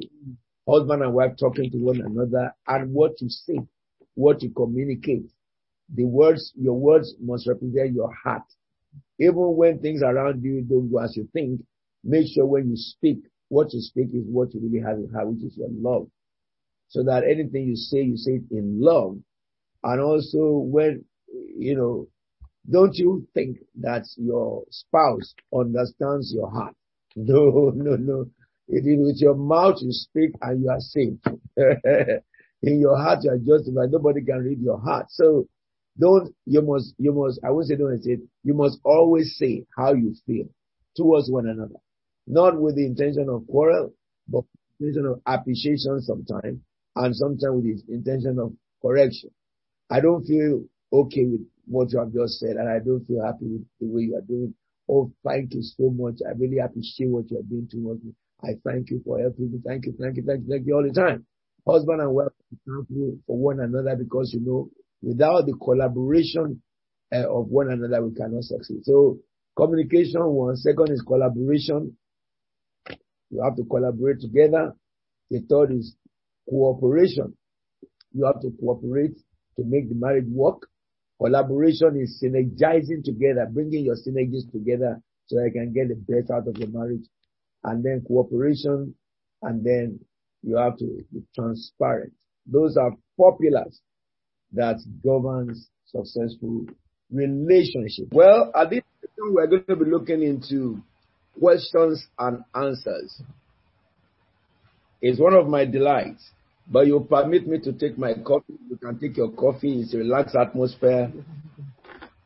As long as you are, as long as you are, you know, committed to the teaching.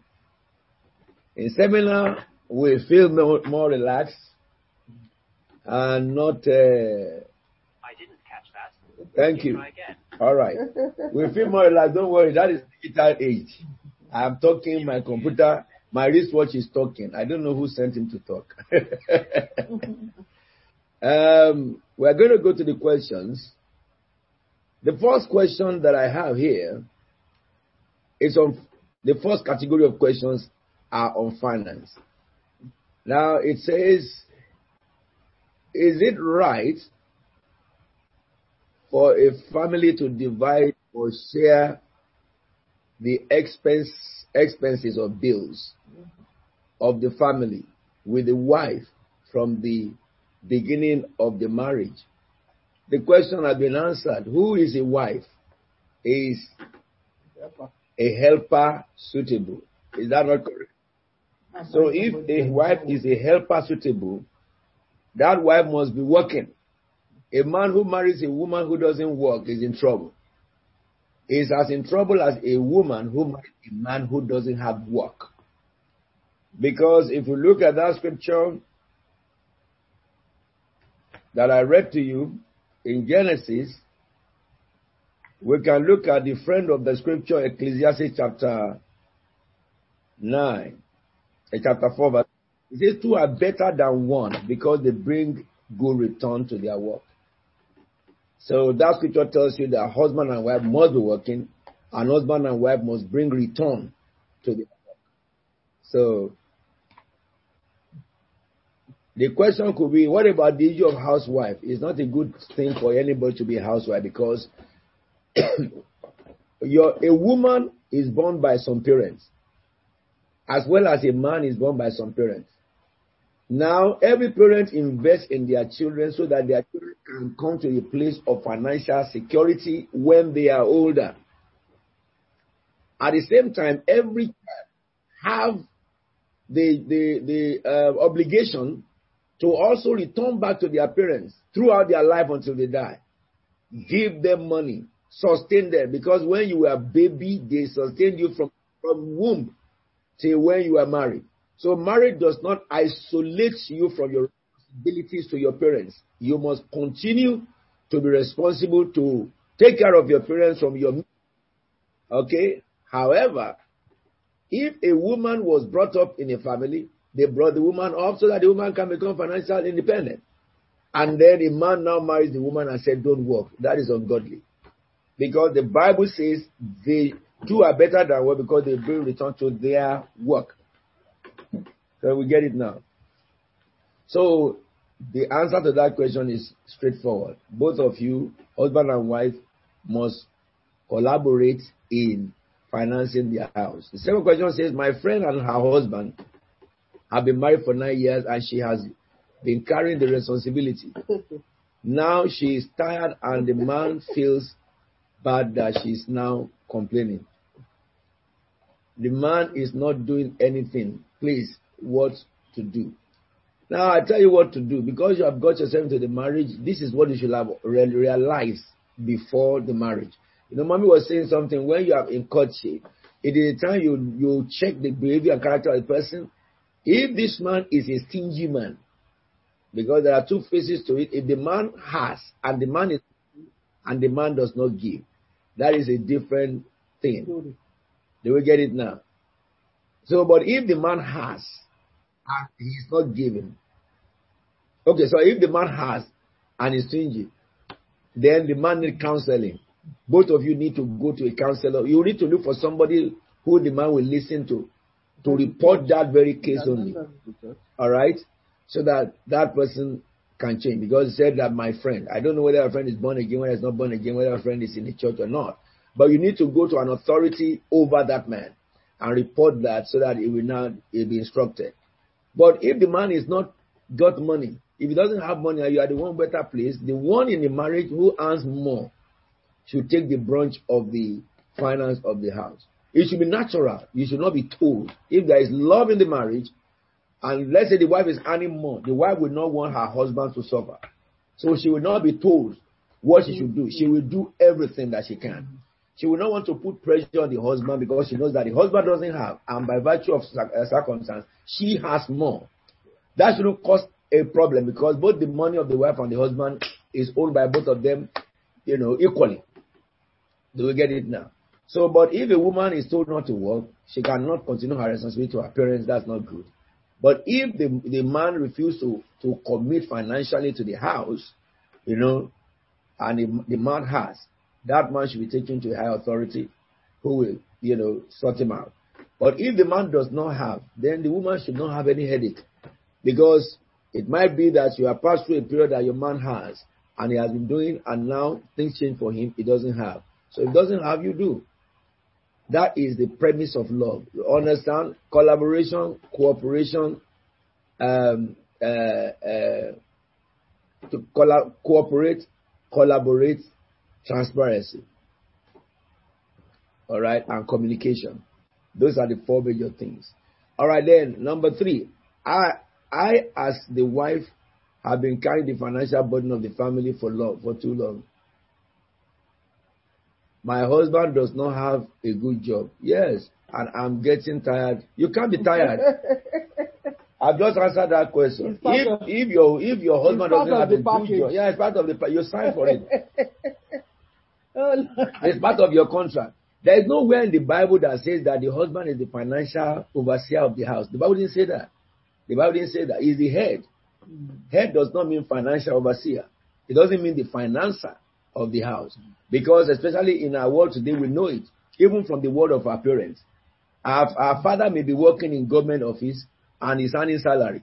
The mother will just say, the, the, the father gave her uh, a small money to start business. And before you know it, the mother, because of the creative mind of women, the business has become multi-million. All right. And she's making serious money. Whereas that man is, is waiting to be promoted every day, every day. So, but you discover that when the woman did not have, the man was the one who invested in the woman to do what he's doing. However, after now, because God favored the business, the woman has more money. that woman will not be telling the husband that "Ah, we have to put equally for what. What are you going to use do with your money? If a man dies, the husband automatically becomes the inheritor of everything she has. If a woman dies, the husband becomes the inheritor. And if a man dies, the wife becomes the inheritor. So the two are the same.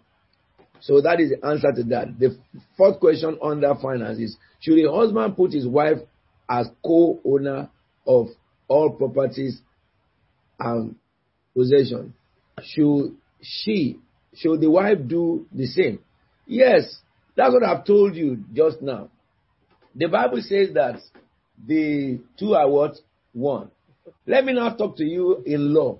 In law, if you are legally married, not by native law and custom or by any other ceremony, if you are legally married under law, if you have houses and your husband's name is not there or your wife's name is not there, when you die, all your assets automatically pass to the second person that you're married. Unless if you had a will and you have willed out the ones that are not joined. And also, if you have done a pre- premarital, prenatal um, agreements before you marry that, okay, I have these houses, it's not coming to this marriage.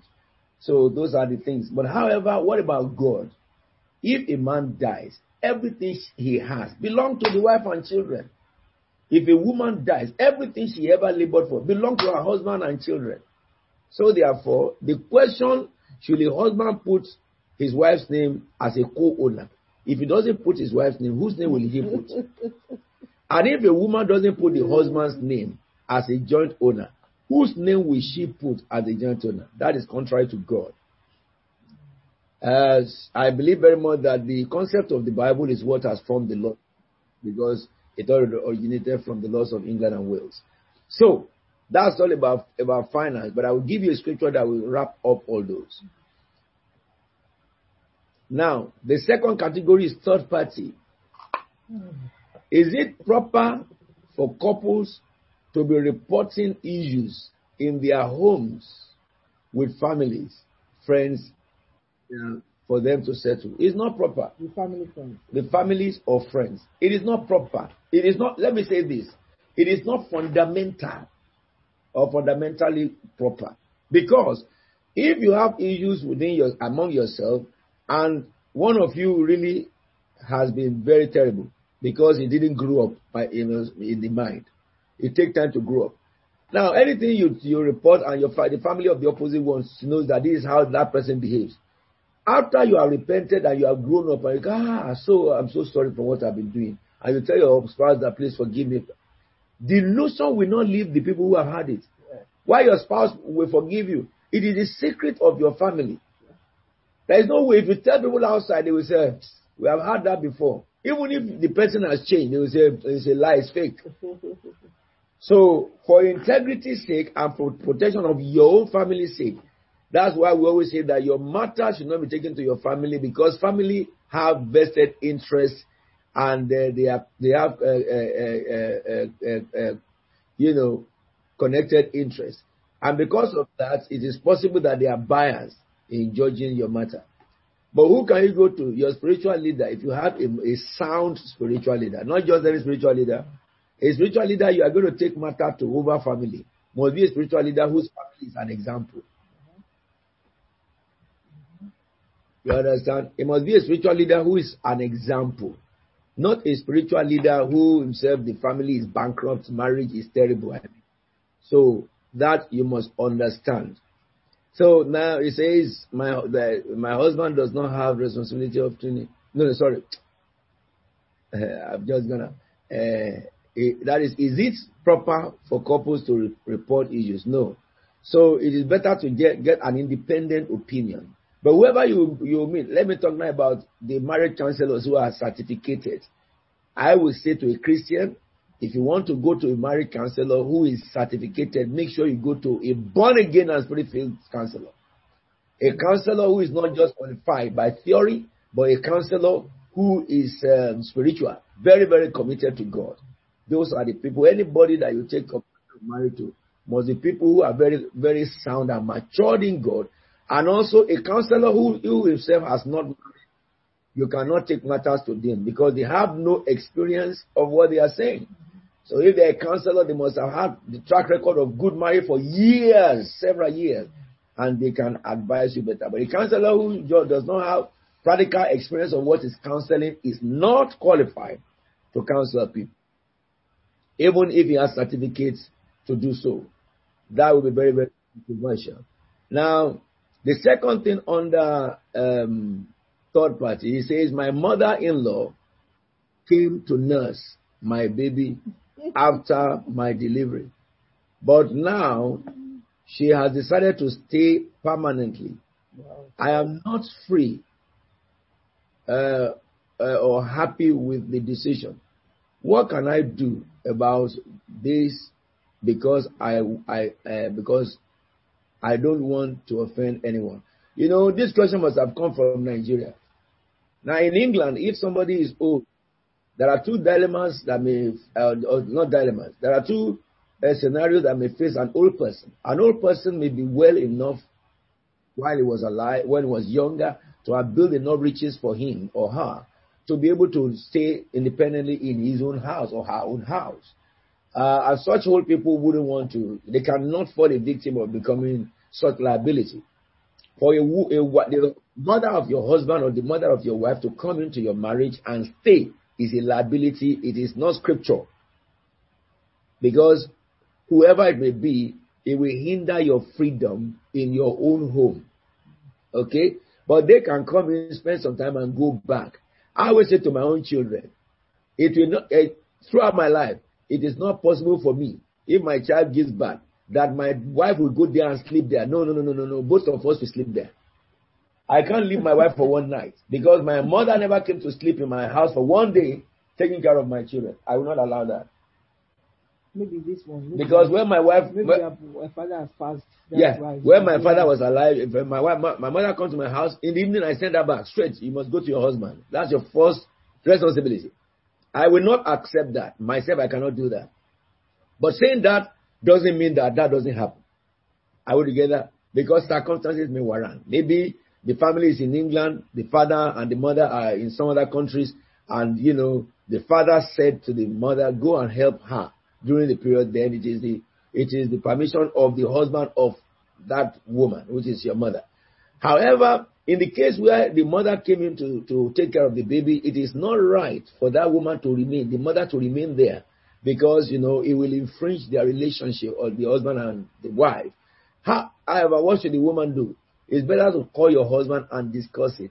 If your husband does not understand, you take the matter to a spiritual leader who does understand. And you must also recognize that you must take into cognizance the circumstance that surround your mother's, um, uh, you know, situation. Does she have a house that she can stay? Then she should go back to her house. If she does not have helpers, maybe the husband have died and stuff, then you can take the responsibility as as children, both of you now, to sustain her and look for a maid for her, you know, just that she's she's sustained. Those are the things because the wife, when you marry, you exchange parents. The parents of the wife become the parents of the husband, and the parents of the husband become the parents of the wife. So you will not treat your mother, whether you call it mother-in-law or mother, they are the same. Your natural mother is mother, natural mother, or nat- eh, mother by nature. Your mother-in-law is mother by law. Both of them are mothers. Take away the circumstance that that that earn them motherhood. So you must treat that woman as your mother and devise solution. You can't just say that she cannot stay with us. What is the solution? What about her circumstances? What's around her? And you must fix it. You understand? Especially if she, her husband have died. That even makes it that, you know, she may have to stay with you. And if she stays with you, depending on the kind of environment, uh, houses you have, if you have a room for her and you have rooms for children, so yes, if not, you have a responsibility to rent a house for her. It may not be far from you. If it's a room, just make her comfortable. Do you understand? Because she's your mother until she dies. She is your mother. And there's no such a thing as treating mother-in-law separately. Because your mother that gave birth to you and your mother-in-law, they earn the same rights as your mother. well, only the circumstance that gave them birth or that made them mother differ one from the other. All right, so let me look at the other question. So that's the issue. Discuss it, and then you know you can resolve it according to your means. And if it's not resolvable, maybe it's a thing that you have to be patient for some time. You must, but have a plan to make sure that she's well taken care of. And you know, if she has to be, uh, you have to rent a house for, for the person do that and take that woman through her life. Now, this seventh question: My husband's family don't like me. How do I manage it? You have to coexist with them. now, let me say this to you. That is a little bit broad, but I will narrow it down. When you say your your your husband family didn't like you, where were they when you were having courtship? Did they attend your wedding? If when you were having courtship they didn't like you, why did you put your head into such house? You should have stopped it. If the family bluntly don't like you, you don't go ahead. If you have to go ahead, then your husband and you have known. Because we know some families are fetish. If they are fetish, you can go ahead, both of you are God's children. But if they are not fetish, and when you are in courtship, there's a it's, a, it's like war. If you go into that house, you must know this that you cannot divide your blood from you. The brothers and sisters of your spouse, they remain so for life because they earn it by right, by birth. Okay? Your parents earn it for life. However, if you are going into a, a, marriage where you know that everybody is against you and all stuff like that, you have known that from beginning. You have to live with it till death and pray God for the knowledge to manage it. But the Bible says that with godly character, you can transform anybody. That is where the woman issue is. By your chastity, you can change everything around you. So, because when someone says that these people don't like me, the question is that what did you do too that they don't like? Are you somebody who does some things that nobody even like if they are in, if they, are, they become your in-law? Are you somebody who came into the family and tried to isolate their son in the expense of everything and, and destroy the relationship? You will not succeed because their blood is their blood. As much as a home is independent of everybody to the exclusion of everyone else, a home cannot exist alone because you both came from a tree and you have bearing to those trees for life. So a good marriage is a marriage that brings together the two trees in harmony. That love the two people because the people gave birth to your spouse. If they didn't exist, your spouse would not exist. Mm. When your spouse was growing, everybody had something they contributed to his life. And God wants us to live in harmony and in peace. Not at the expense of them, but just to maintain peace. So that question is a question that the person needs to examine himself or herself, you are herself in this case, going my husband, to know whether you yourself are conducting your affairs as a good wife to the family, or you are one who came in to try and divide the whole family, turn your husband against the parents, against all the brothers there. What you will get then is harvest of hatred. But if you are somebody who came to the family and you are doing good to them, that good will stand. In the day really when they need to talk, everybody will say that she didn't do us anything. She didn't do anything bad to us. So that's the position. But above all, you need to recognize that you were not, you didn't, nobody fell from heaven. Even those who fall from heaven, they have connection from heaven. If there's anybody who did so. So marriage is supposed to bring the amalgamation, a peaceful amalgamation of two different entities. And you need wisdom to be able to manage such conflict in marriage. Uh, but let me say also that if you and your husband are bonded, that is what mommy was saying about communication, about romance, about commitment, about service. If you are bonded, it does not matter who don't like you in your marriage. That marriage will still hold, but it, it, will, it will leave. But you must continue to pray for reconciliation of your husband's family. And if it is a woman, of your family, of your wife, because it is unconscionable for you to come into a home and the families are divided, and you, as the person who came into that house, either by husband or wife relationship, you are not able to effect changes among the conflicting family. Before God, you failed your duty. So, last question in that is Is a man obligated to take care of the family of the wife? If yes, should they take priority over his family.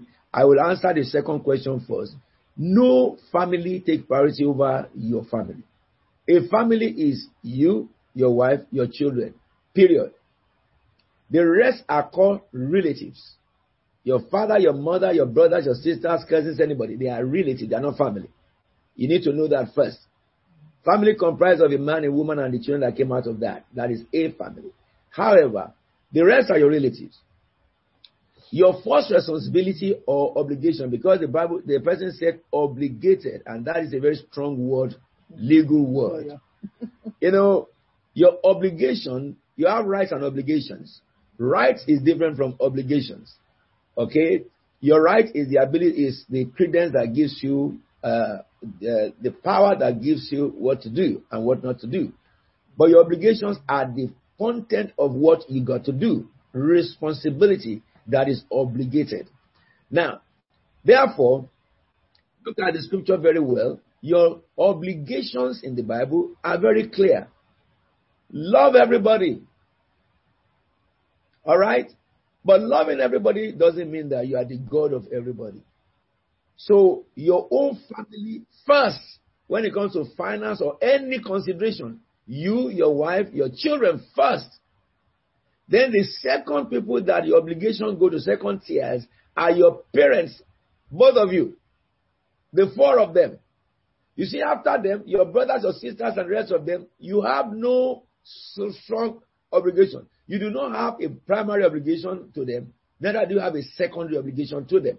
Because your obligation is to you, your wife, and your, your husband and wife, and your children. Therefore, because you see, those families who are brothers and sisters, their wives and their children and so, what always happens on earth is that when you invest the whole of your life to them, no one, none of them will, even when they are now committed eh, and they are now successful, none of them always ask for your own children. So if you use the money you should be spending to grace your own family, to help your brother, help your sister and stuff like that, because they are kissing you, you are not there for them and stuff. Let me say something to you. When they get uh, uh, established, you'll be shocked that they will be the last to even think about your children. I would get that because they will now get engrossed with their own family, their own family, their own family. They will say that well, if we have enough. So the Hmm. first thing is that the money you have, the wealth you have, is first for your own immediate family. The Bible says it. If anybody will do good, he will do good first to his own immediate family. So, but then if you are a person who is very, very blessed and you have excess, then you can, out of your excess, help financially. And that can be to anybody to in the streets or in the area that you can help. But you must know that your family first. And so, a man cannot do business with his brother and put himself and his brother without his wife involved. Neither can a brother do a wife do his business with her own brother without your husband involved. Do you understand me? Now, because both of you are one, now you must not a man cannot buy a house or have asset is as a joint venture with anyone outside his wife. Neither can we have a joint venture that is you have wealth, you have um, you know um, properties, and you and somebody else no. You must carry one another into those ventures because at the death of one, I speak now from law. At the death of one, the second one kicks in. But if the one dies and is only one that is involved, the second one doesn't kick in by law. All right? You have to go through process and procedure to be able to secure the the the the, the um uh, uh you know the whoever is going to be the next of kin. That is if the the next person is made the next of kin. So you must be very very conscious about the issue uh, of uh, family or external party when it comes to uh, ventures. Now you can't build a house with uh, anybody outside your husband or your wife. Impossible. That is not godly. To check the whole of inheritance stage, if a man builds a house, that empire, his children su- succeed. That's why you have the Zelophehad women. They don't have a son. The women came up and took the right of their father. So, but then this first part of the question is a man obliged to take care of his family? Yes. I have explained that to you. You are the primary first, husband and wife and children. Your secondary is your parents, and then your subsidiaries are your brothers. And that is if you're, you are so blessed and you have enough money to take care of your own liabilities first, and then your liabilities of your parents, and then the abilities of anybody that you may help. And that is how that is dealt with. Now we have two more areas to deal with. Domestic violence. Up to what point should a woman endure domestic violence or abuse the, from the husband? Can a man or woman separate from his uh, uh, her spouse on the basis of domestic violence? Now, let me tell you how this is answered. The first one first. If there is any issue of violence once, it must be reported to somebody who is in position of power. In England, it must be reported to the authority. And when you say violence, you have various degrees of violence. I will get it now. A violence that will cause um, uh, injuries or may cause injuries should be reported to the police. All right. But you know, you have people who, when, when violence is quite broad. Yeah, you must report to the police and report to if you are a church. If you go to church, report to your spiritual leader, and your spiritual leader will tell you to report it to the police because it's a violence that is geared towards uh, self-injury. You know, somebody's somebody getting injured, like somebody brought a knife against the other one, or somebody slapped the other one, somebody kicked the other one. Those cases must first to the police and then to your spiritual leader. However, there are other violence, abuses, verbal abuses. You understand? What about, you know, verbal abuse against the mind of the other party? When that happens, report straight away to your spiritual oversight if you are a Christian. But in case somebody is listening to me who's not a Christian, you need to look for a mature believer who can talk, somebody in the position that can talk to your spouse. Because violence doesn't come from man alone, it comes from women as well. I know men who are who their wife, you know, it's so violent. Like there's a man case I dealt with. The woman came before me with the man and they were telling me about their relationship. And the man, the woman said to me, I don't take nonsense. He said one day that my husband would not stop talking. I took my stretching comb and I put it in his mouth. The woman was telling me that. And she believed that what she had done is right to stop him, shut him up. And I said, ah, I said to the man, did she put the stretching comb, this comb that she used to put chemical, did he put it in your mouth? The man said, yes, sir. I said, woman, did you do that? She said, yes, I did it. I did it. His mouth will kill him. Ah. I said, and you are born again. She said, yeah, I'm born again. Can you imagine? So I'm in a big trouble. I'm talking to somebody who claimed to be born again, even maybe more born again than I'm born. But then he did not know in his born again that you cannot do that. So I had to pipe load. Now I know that it's my it's something that has to do with a mental issue. So I had to now, you know, call them one one after the other to advise her deal with her own case serious to dispute her mind. Show her in the Bible how why should you do that? You stand before God one day and give account. But let me say something to you. But you know, the, the end of the case, the woman just went to court and took injunction against the man, kicked the man out eventually. So, because the woman is not really born again, she claimed to be. The court took the right stand. Yeah, the court took the right stand. But you see, the issue is that up to what point can a woman endure domestic violence? domestic violence should not be endured for more than once. Once it happens once, you must call it because it's an attitude. An attitude can become um, uh, stigmatic. You know, it can become well, addict if it is not addressed properly at the at the roots, at the onset. The action taken from the first day will bring, uh, you know, it, it, has to do a lot with uh, the, the, what happens thereafter. And before a, a, man becomes violent or a woman becomes violent, a lot of things have happened in the marriage, contrary to the word of God. So violence is an ultimate reaction of a prolonged you know, uh, inconsistency.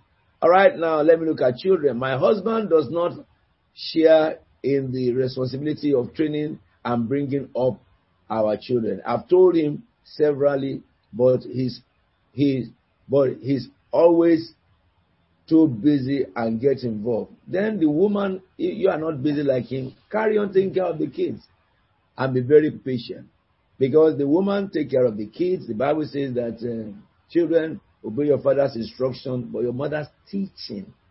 So that shouldn't be an issue for you. Keep on talking to your husband personally, not in front of the children. That look, these children need your input.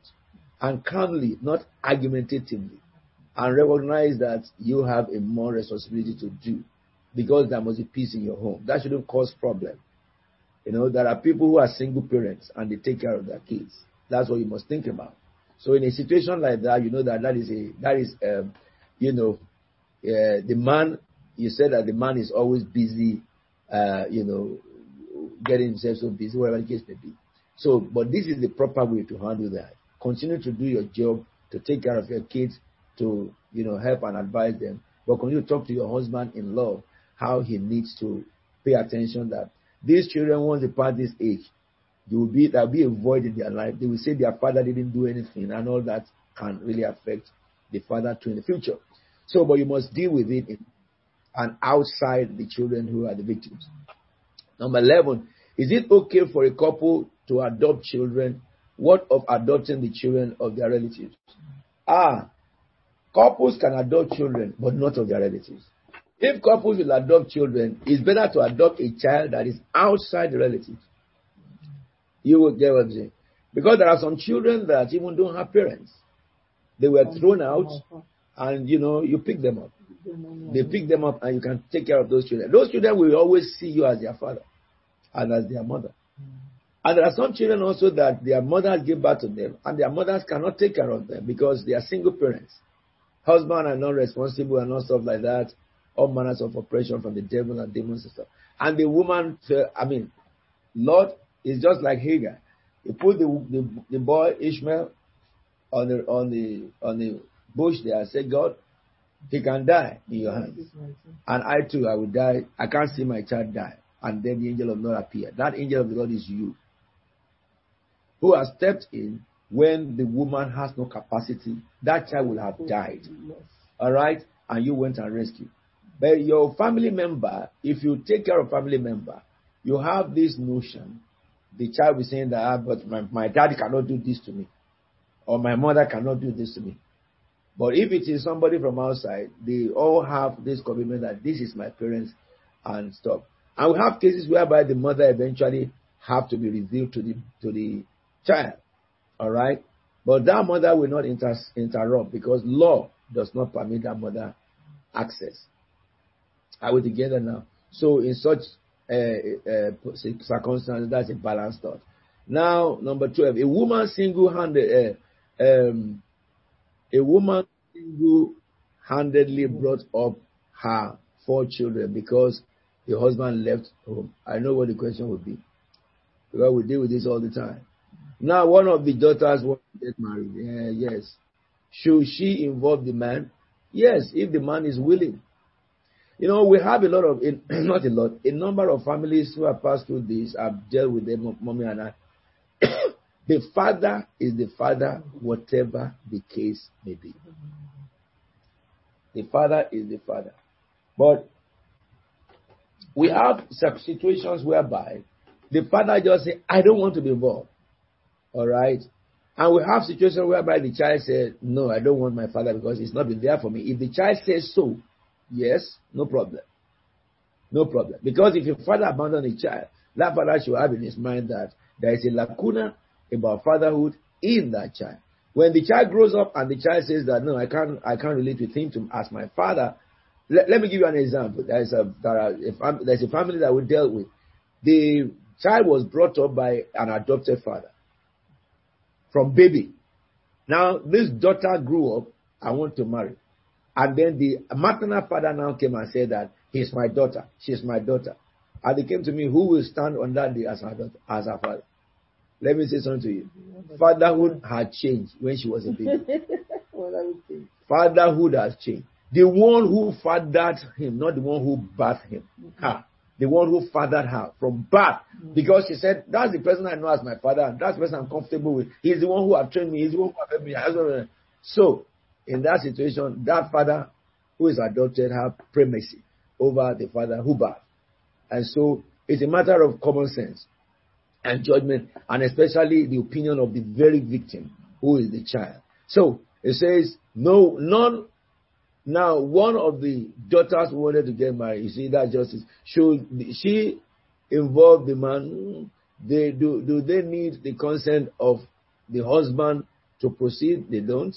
Should she let husband be the one to give the daughter? It's not. It's not. If that is in the situation, you don't need the consent of the man who was not there, who had abandoned his fatherhood, who raised that child. And in another scenario I've been involved in, it is the woman who raised the child. If it is the woman who raised the child, all right, unless the child says that I want my father to walk me through the eye. All right, if it is the woman who raised the child, the, what if the father is dead? Can a woman not walk her child on the eye? She can.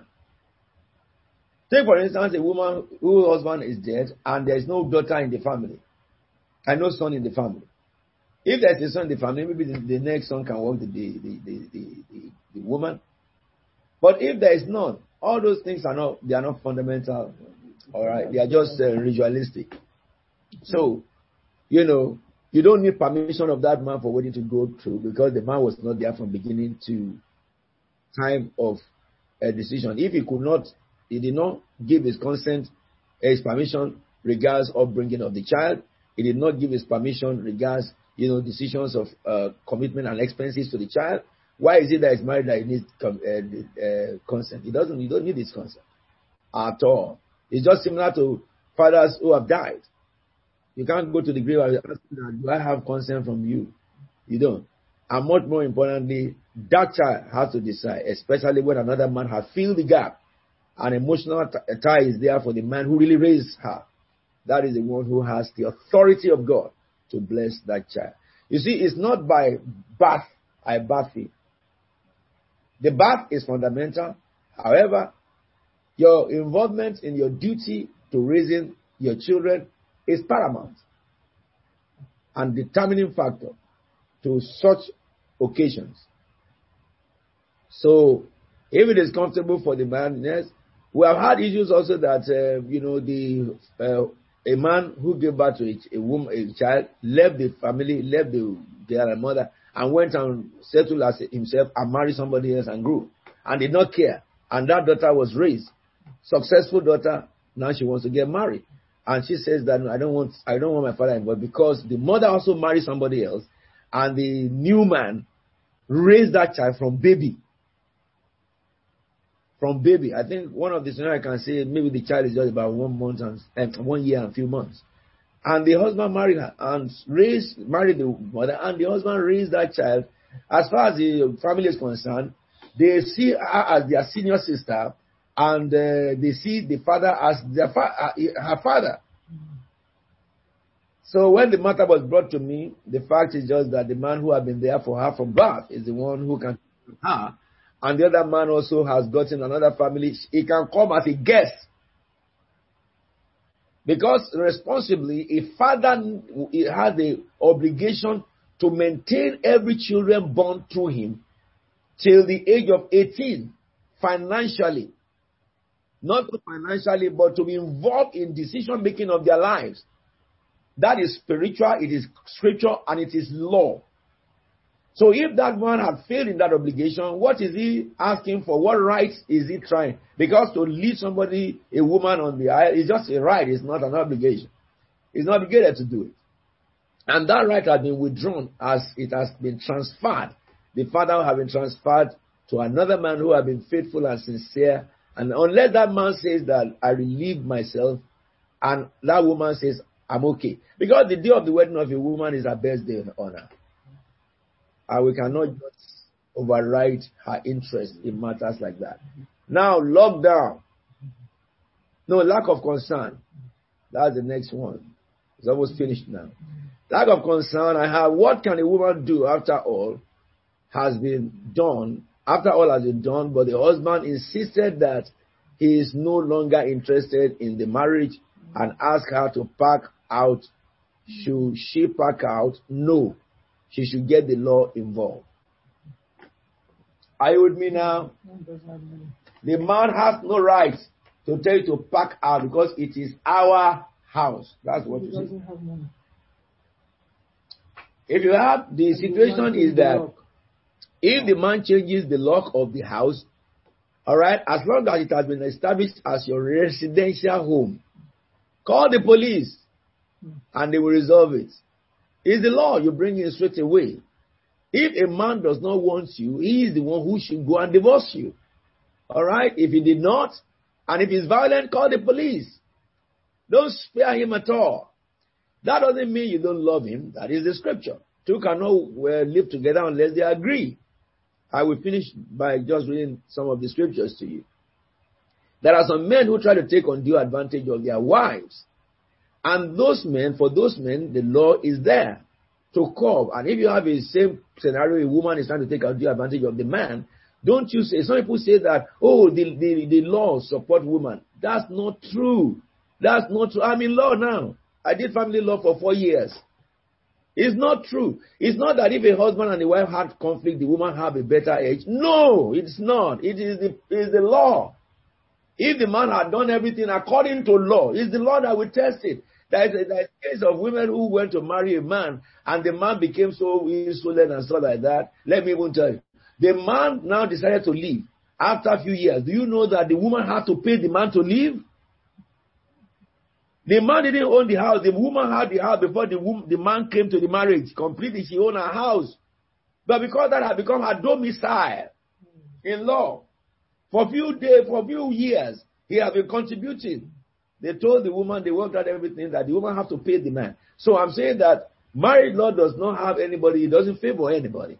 Marriage law is equitable, marriage law is conscientious, and any act that is tainted, unconscionable, will be adequately dealt with by law. You don't have to be afraid of law. Law is your friend. It's from the Bible.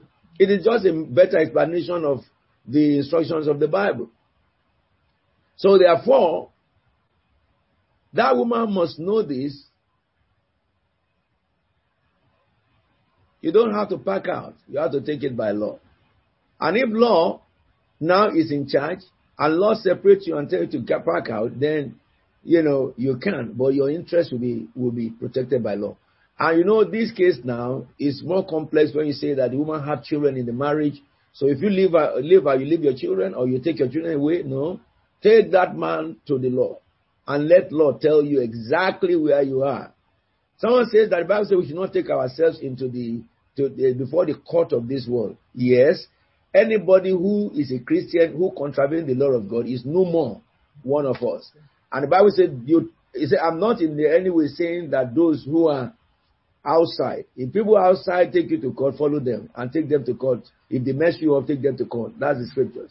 But to you who is in the household of faith, the Bible says this full resolution uh, uh, for you who is a Christian is that if there is a, conf- a, conflict, take it to your pastor or take it to the spiritual leader.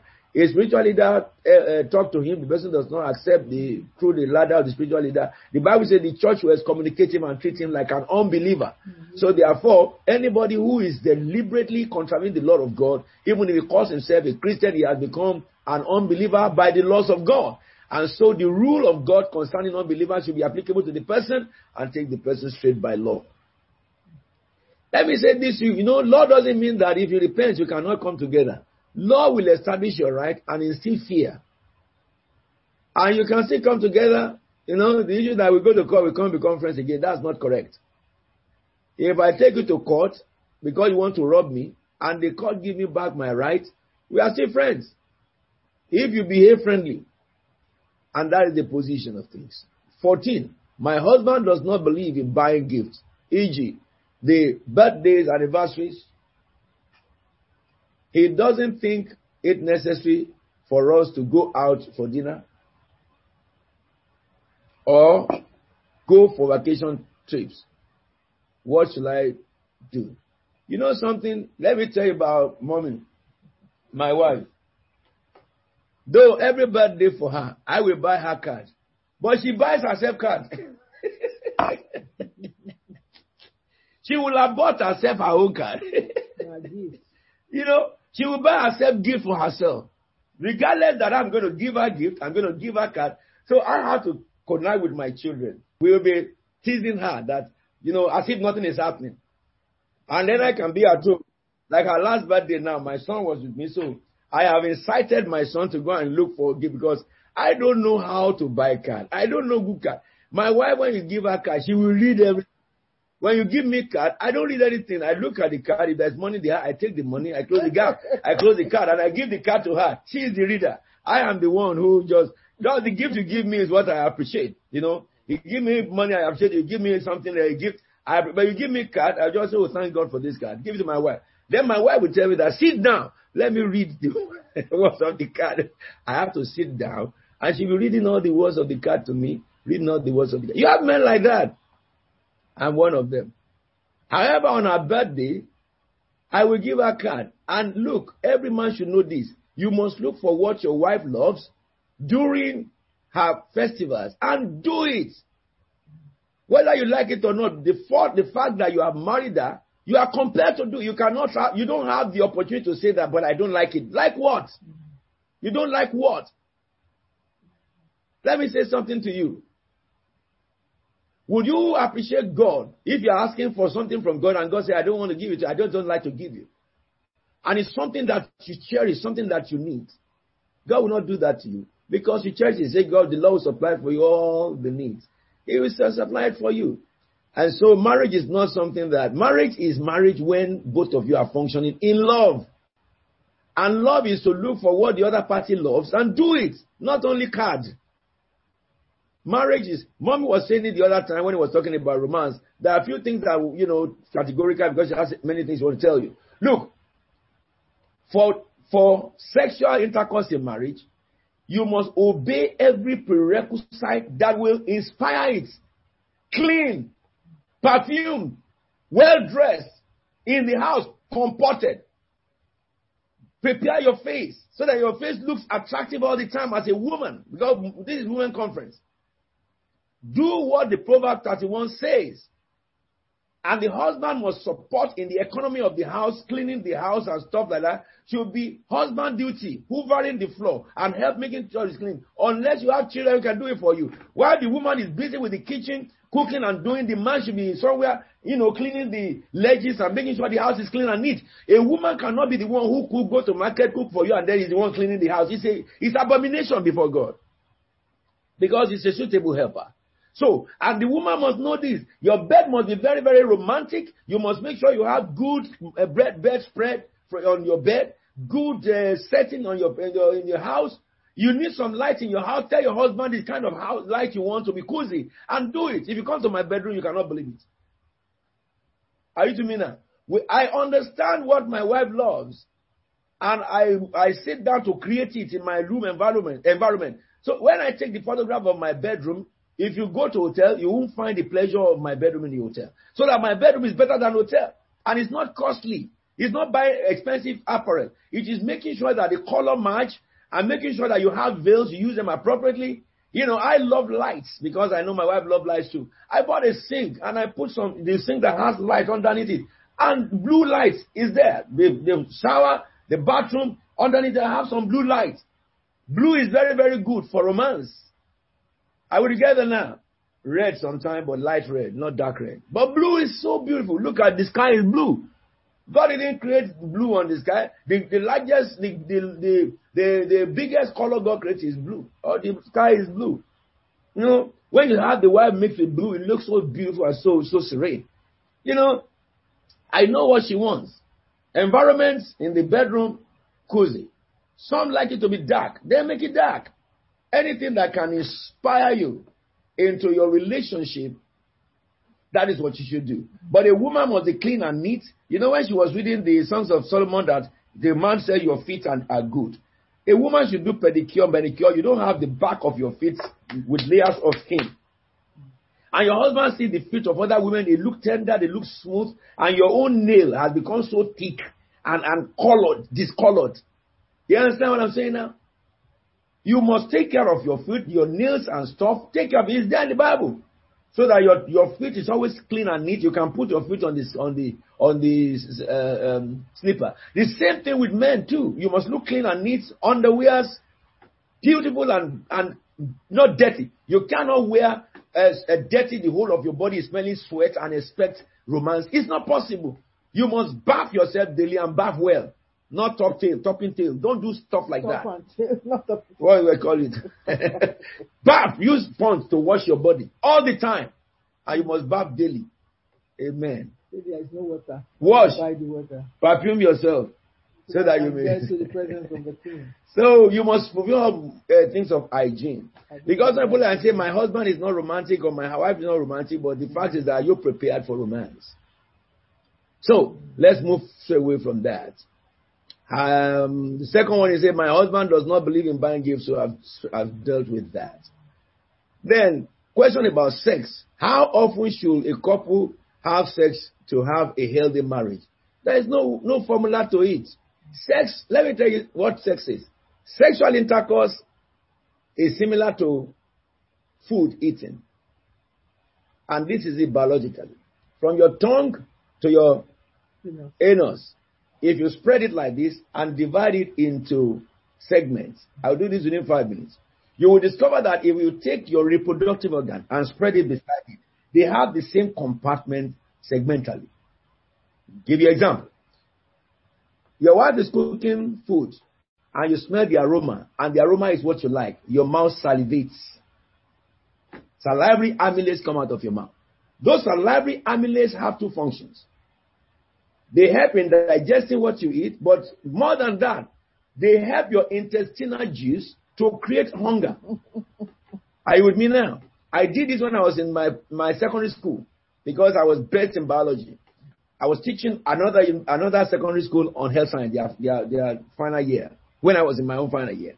So, so your mouth salivates, and then when you eat, when your your stomach really, you know, respond to the odor you have and hunger came, you always are satisfied. Very, very satisfied. So it is. If a husband by smell or a wife by smell of the partner is that smell will communicate into the organs of the man and in the organs of the woman, and then your touch and all stuff like that, they have to do with provoking your sexual organs to secrete the same juice.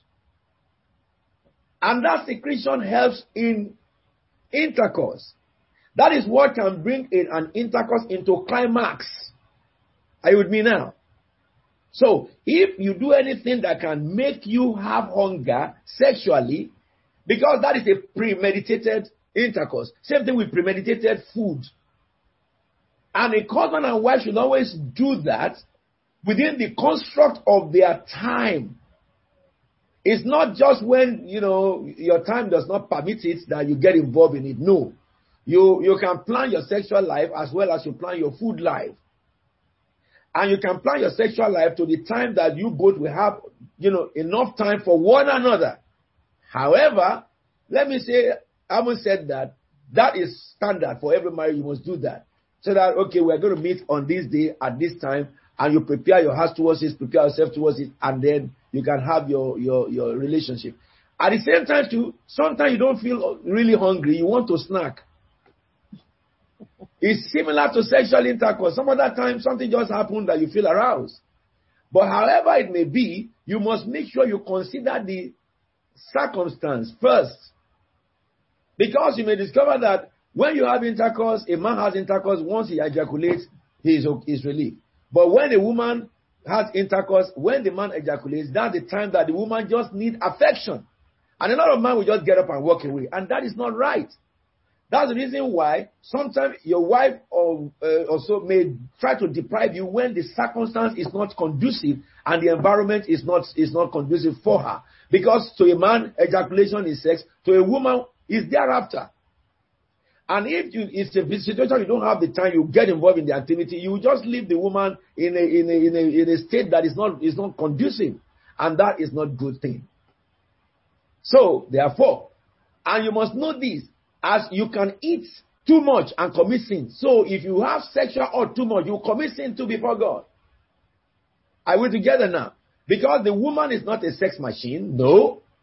You cannot be creating an environment of, uh, of anger and of, of, of, of sorrow to your wife and ask her to come and have sex with you. That is wicked. That is wicked. Even if she accepts, she, you are you are you have committed grievous sin before the Lord. Are we together? You know, there are things that people can do, and they are very, very grievous before God. Because sexual intercourse must be done in harmony. It is a mutual agreement of two people, not an imposed a sanction on another person, that is not God. The sexual intercourse is altar. It is like worship. Are we together now? And so God created it for bonding of soul, of husband and wife, and the bonding of their body together so that it will enhance their behavior, their mannerism of thinking. It will give them health in their love life. If you see a woman or a, a man that is star sexually in the house, you can see the way he behaves. And you can see the way both of them will be reacting in the public too. So therefore, you must do this because Paul said that you must even when you are when you, the only thing you don't that you don't have sexual intercourse is when you want to fast. And husband and wife must tell one another we want to fast at this day or I want to fast at this day so that your other party will know that it will not come near you during that period. He said, and, and after you have finished that, come back again. First Corinthians 7. He says, come back again. So we need to understand sexual intercourse before God is holy, is sacred between husband and wife. But outside marriage, it is defiling, it is sin, it's sinful. It is a gate that opens doors for afflicting spirit to afflict individuals. So we must understand this, therefore. I think uh, this question had maybe to go into some of the things that mommy was talking about. Therefore, understand sexual intercourse is an agreement of two people, as eating and feeding is agreement of two people. There must be hunger and your, your you know, so that all the preparatory are done. And for sexual intercourse, instead of cooking that uh, that causes you to have sal- sal- salivary amylase and salivate your mouth, same thing, your touch, your your signs, your odor, uh, which is perfuming well dressed, not you know sweating your armpits. Uh, the air of your armpit is so bushy, and then you know you are smelling like a raw man, like a crab. You know some crab when they have so much hair, you see their smell so strong or a, a he goat when it's so you know strong. So it shouldn't be. You must create conducive atmosphere. Your, your woman in the in the night, you know, don't let your light go off. You know, uh, wash yourself, look glowing, powder yourself. You know, in the night is white powder you use, not not a brown powder you use outside. The powder for romance is not the brown one; it's the white one. Or perfume yourself and get yourself ready. Put on your nightgown. Go to the shopping, buy night dress that can that can uh, impress your husband. Are you with me now? Covetousness is not a sin if you covet good things. So also seduction is not a sin if it is your husband or your wife you are seducing. That's very good because those things need is necessary for your uh, healthy sexual life. And so I think I will stop there because we can talk of sex. I can talk of it for seven hours. But you see, let me say something to you too. I have had some ministers say that in your bedroom you can talk rubbish, you can talk nonsense. Let me say something to you. That is of the devil. It is a doctrine of Lucifer. It came from the Luciferians into the church of the living God. When you are having intercourse with your husband or wife, you must be sensible not to sin. You cannot say a word that is profane in your mouth. You can only thank God for the opportunity and the grace that He has given to you for intercourse. You can't lose your brain. You pray also. You can't be, each time you want to have intercourse for children to come, you ask God that bless this intercourse. We are we're expecting a, a, a, you know your blessing for a seed, and God will do it. Don't, don't you think that when you're having intercourse, God covers His eyes? Is is there? Your angels are there looking at you. They even help your emotion so that you can get to the maximum enjoyment of that. Because it is the job of the angel is to enhance what God has created. And all those emotions God created inside you, it is during intercourse that the angel will help you enhance it and the Holy Spirit. And that is the reason why you cannot say profane word out of your mouth. Are you with me now? So that is about it. Now communication. My husband keeps malice for days. Whenever he he was he has he, he have quarrel, I have to be the one begging him, even when I'm right. How do I change this? You can't change it. He is on the, you are on the giving side, he is on the receiving side. You can only be praying for him. Because that happened to women also. There are some women that that is what they are. But you know something, let me say this to you. Do you know that it's a sin for that man? Because Bible says that be hungry, be angry, do not sin. Don't let night go. If you have a problem with your wife, and for days you are sad that you cannot re- uh, uh, uh, re- um, reconcile your relationship, should you sleep that night or second night and die? Do you think you will enter heaven? You are died in ungodliness, my friend. Jesus didn't say, do not let sun go down over your anger for nothing. Because he knows that if you are, if, no matter how righteous you are, whatever death meets in your hand when you die, it will destroy all your righteousness. A righteous man is not a man who, who on the day of death he became wicked. No. Those acts of attitude are wicked attitudes of the devil. If you cannot forgive others, God will never forgive you. So no matter what your spouse has done, even if you don't feel like torture, torture and ask her, she says sorry, accept that sorrow. If it is your husband to accept the apology and go ahead. If you don't, you expose yourself to danger of the devil and demons afflicting you, not others. Do you understand me? Because you will not forgive, God will not forgive him. So you must be very, very careful. But for the one who is the victim in this matter, whether husband and wife, you only need to keep tell, talking to your spouse and then keep praying for your spouse and allow time to heal him because it is an attitude of a young believer. 17. My husband prefers to talk to other people but me when he has issues.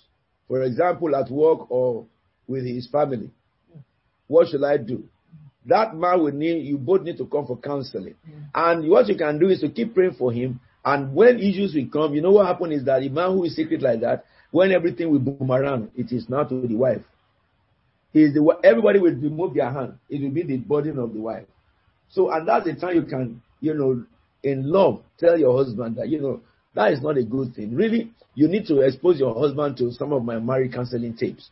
I, I cover communication deeply. If you go to my blog, uh, apostlewilliams.org, and you search for marriage, you will see communication there, or the nuggets of marriage, uh, you will find enough information that will help the mindset. Is the mindset of the man. It could be upbringing because the father was attitude like had attitude like that, and all manners of things can constitute that. So, but that is the way. Keep on praying for him.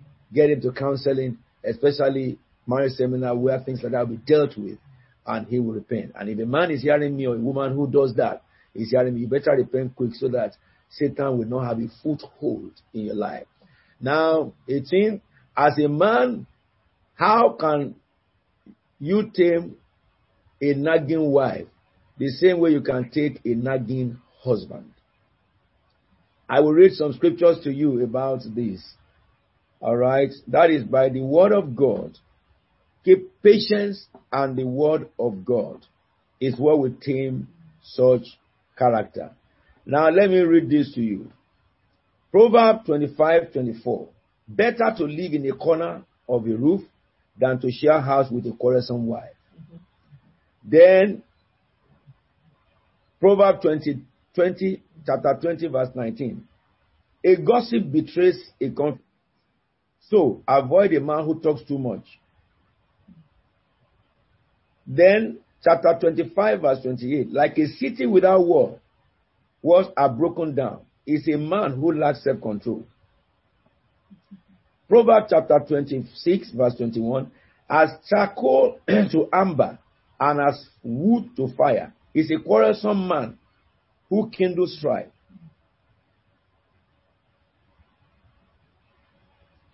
But then, if you go further and look at for women, it says,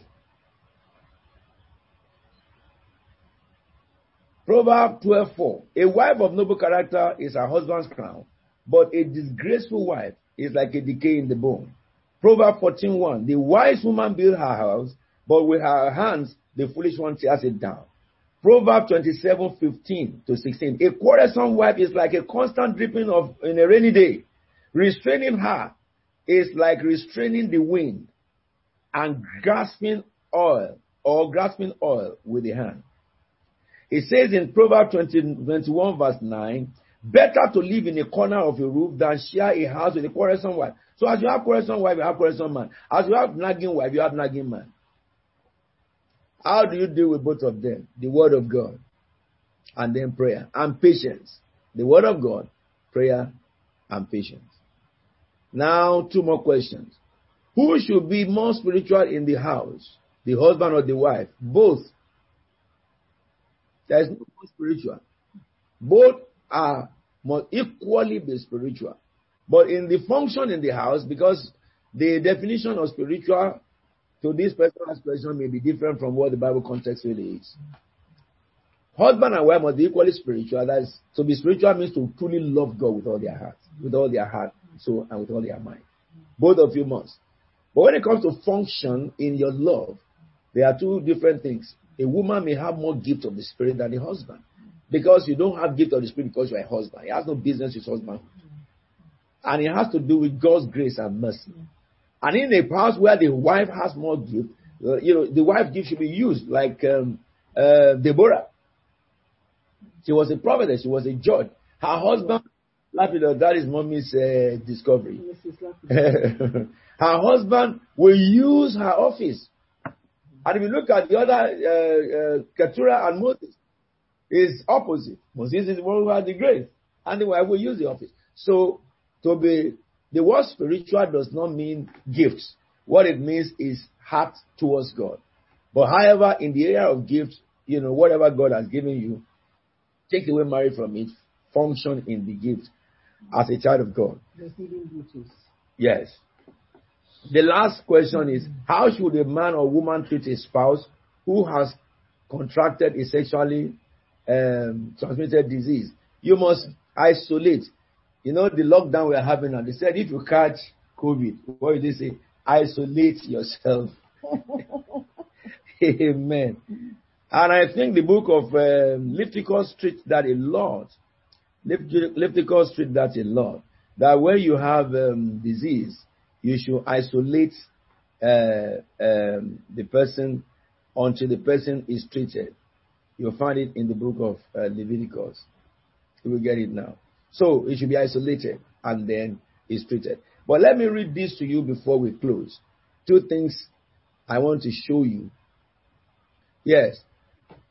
In the marriage, the when we talked about marriage earlier, I covered with you the purpose of marriage. Okay, no, no, no. Well, the origin of marriage, Genesis 2, 18 to 25. Then I dealt with God's ultimate intention, Genesis 1, 26. Then God's ultimate intention fulfilled. Male and female, He created them. Chapter 1, verse 7.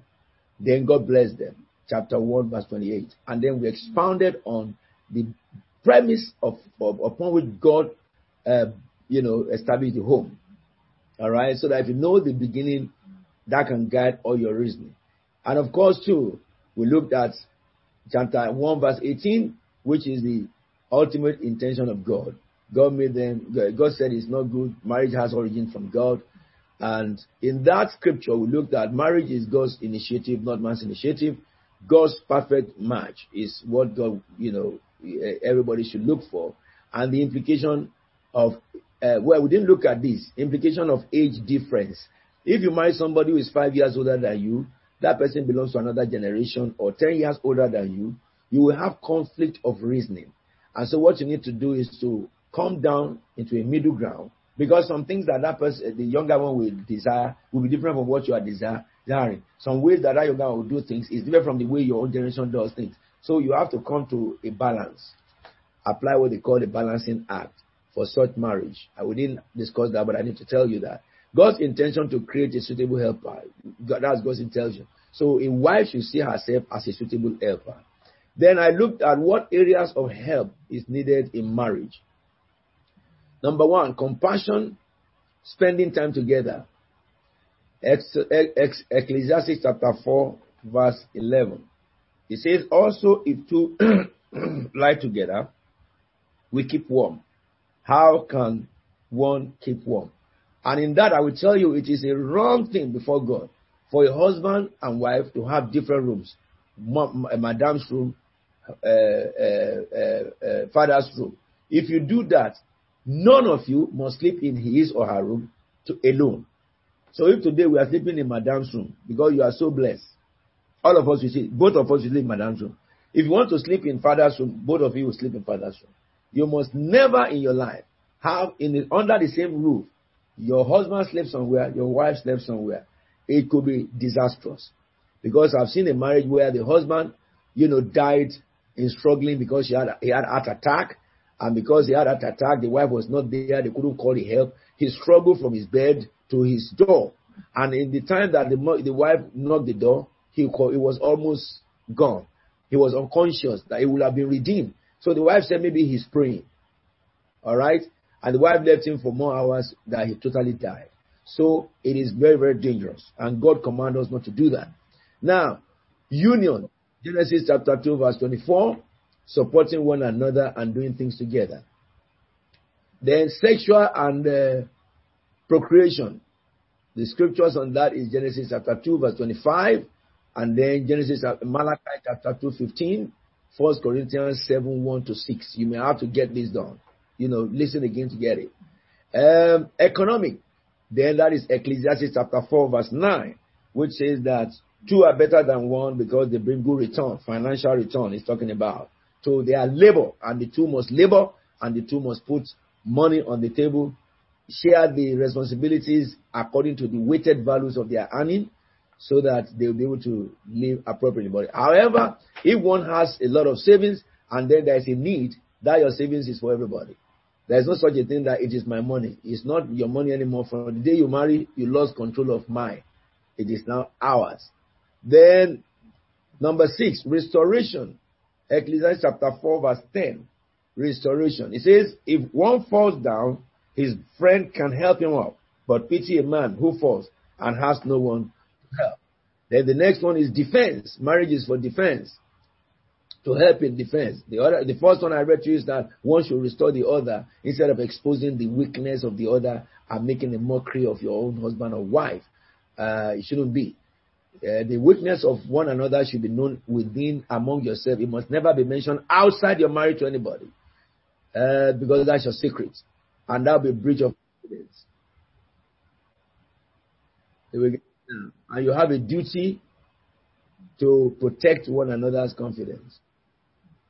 All right. Then um, the next one is educating and children upbringing.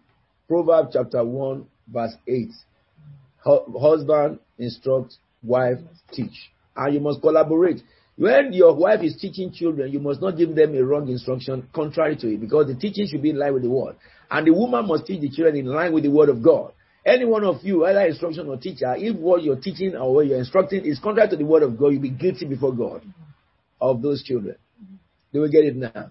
All right. The main goal of marriage, God bless them and said, Genesis chapter 1, verse 8, be fruitful, fill the earth, subdue it, and have dominion. Now, the purpose for which marriage is given.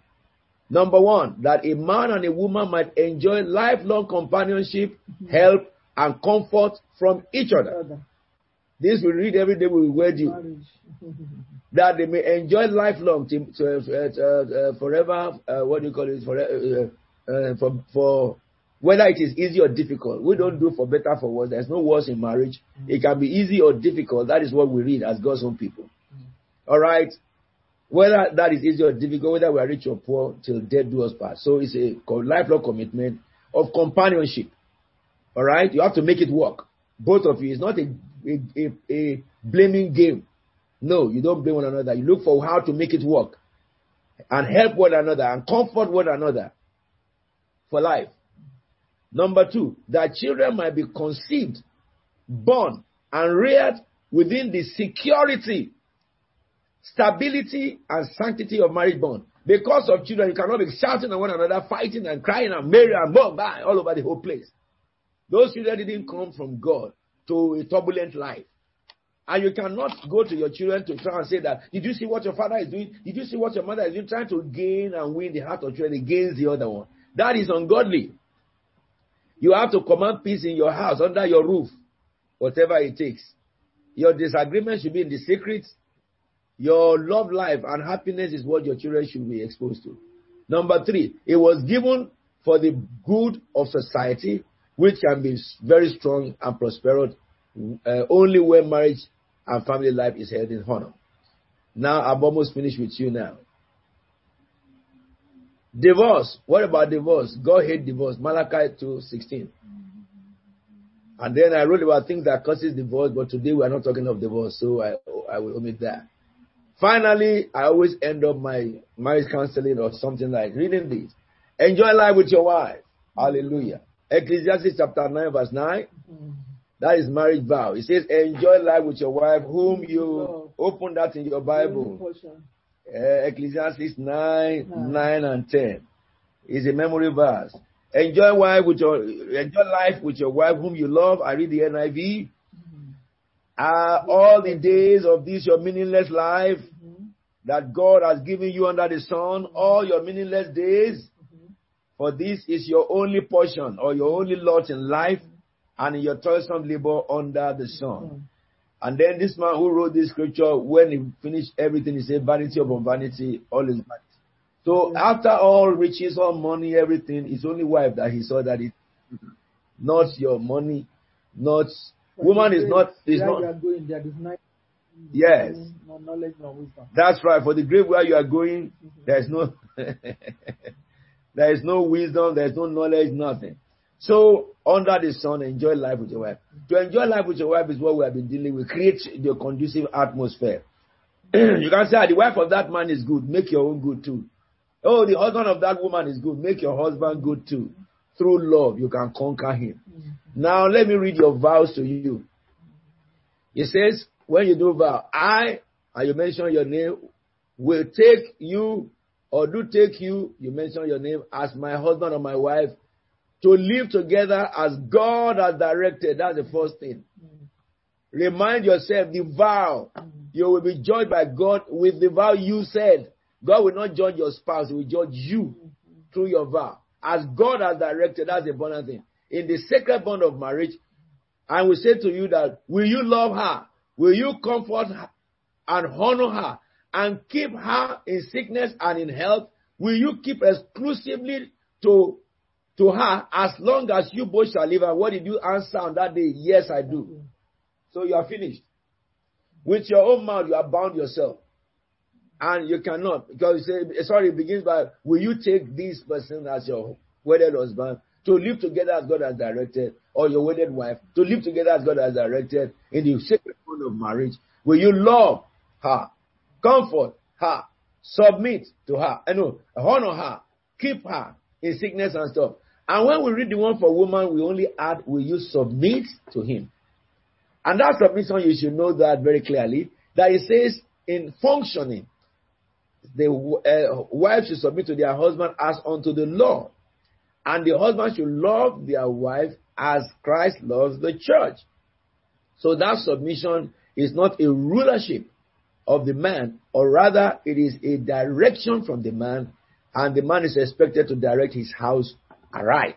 And the woman is supposed to be a collaborator when it comes to decision making of the house, along with what your husband says, so that you will bring out how that can be achieved.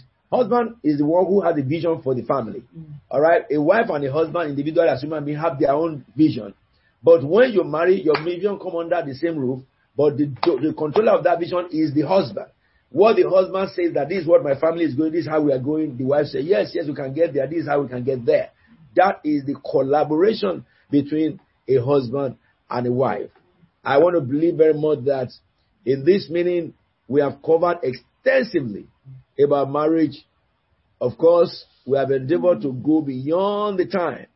And we did that, I did that, I have to succumb to that or concur because if you get married right, you get everything right in the whole world for God. Yes, somebody uh, just sent, sent me a text about um, the area of investment.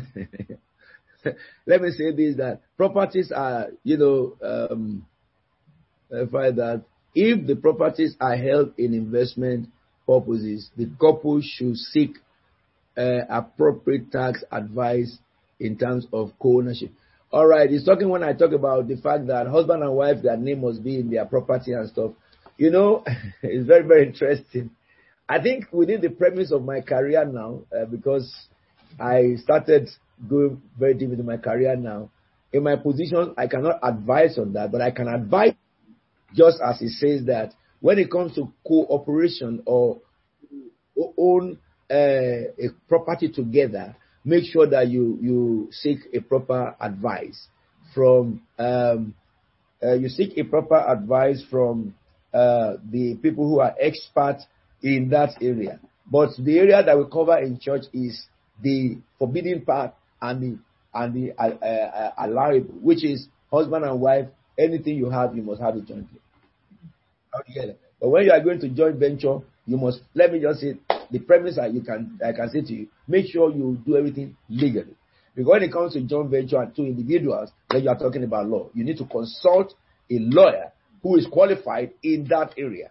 At the same time, too, when it comes to investment, whether it is individual investment or corporate investment, you need to consult a lawyer and who can direct you to professionals in various areas that can help your decision or inform decision when it comes into your tax uh, issue. It just happened that this week I submitted some papers on that in my studies. So, but I, I will just want to wait uh, to, you know, um, be restricted within that confinement because of the new things I've learned in my studies when it comes to advising mm. people in a manner like this. However, I'm sure that you have been blessed. Thank you so much, Pastor, for flagging that to me. Um, I believe very much that uh, you all have been blessed, and I believe that I have answered all questions. Can I just say to you that what we treated today is cross-cultural.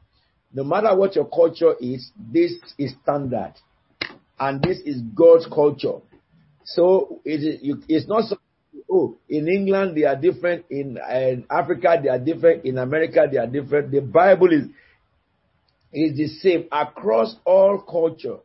Are we together? While our academic knowledge has helped us a lot in the way we presented, uh, you know, or spoke uh, in helping you to understand, you know, I'm I'm not able to speak the way I spoke if I was not trained lawyer, and uh, because that knowledge, it has helped me in expressing uh, more eloquently because all the areas of husband and wife is complete law from scratch to finish. Is total law, complete law. Mm. Uh, came from the law of God, and that has helped me because of my knowledge in law to be able to use some languages which are very appropriate, effective, and resolute.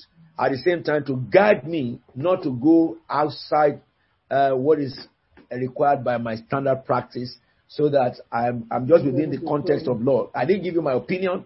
I only gave you the opinion of the Bible and opinion of a regulated law person.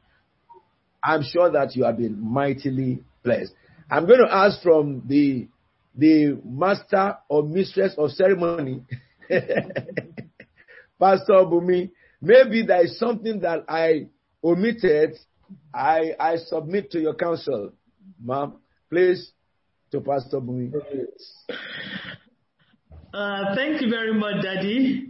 In fact, you have done more than enough justice. Yourself and mommy, you have dealt this um, topic so explosively that we cannot ask for better um, uh, uh better administration. We want to say thank you very, very much. It's been impactful, it's been educative, it's been enlightening, it's been informative, and we know that with all this that we have heard, our marriage will be much better, much peaceful, more, much blissful, and more glorious, and much more, what else can I say? from all that we have heard from you or what we have been taught today. So we thank you, Daddy. We thank you, Mommy, sharing the word of God with us concerning marriage and um, helping us to go deep into the issues of marriage and also sharing with us even your from your own wealth of experience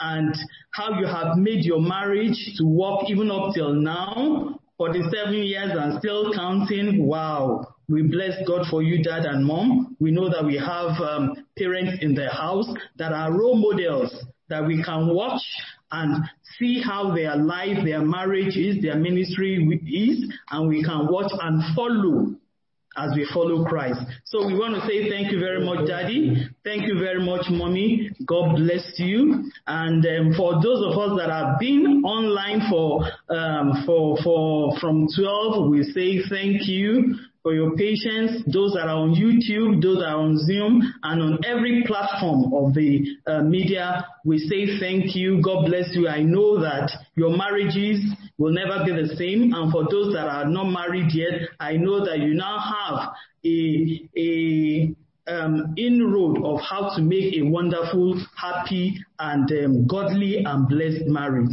So thank you all. God bless you all.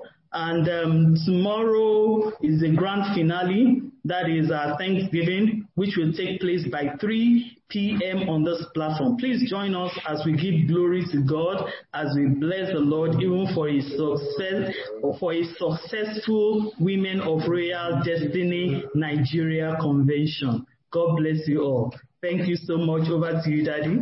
Yes, darling. Oh, put your hands together.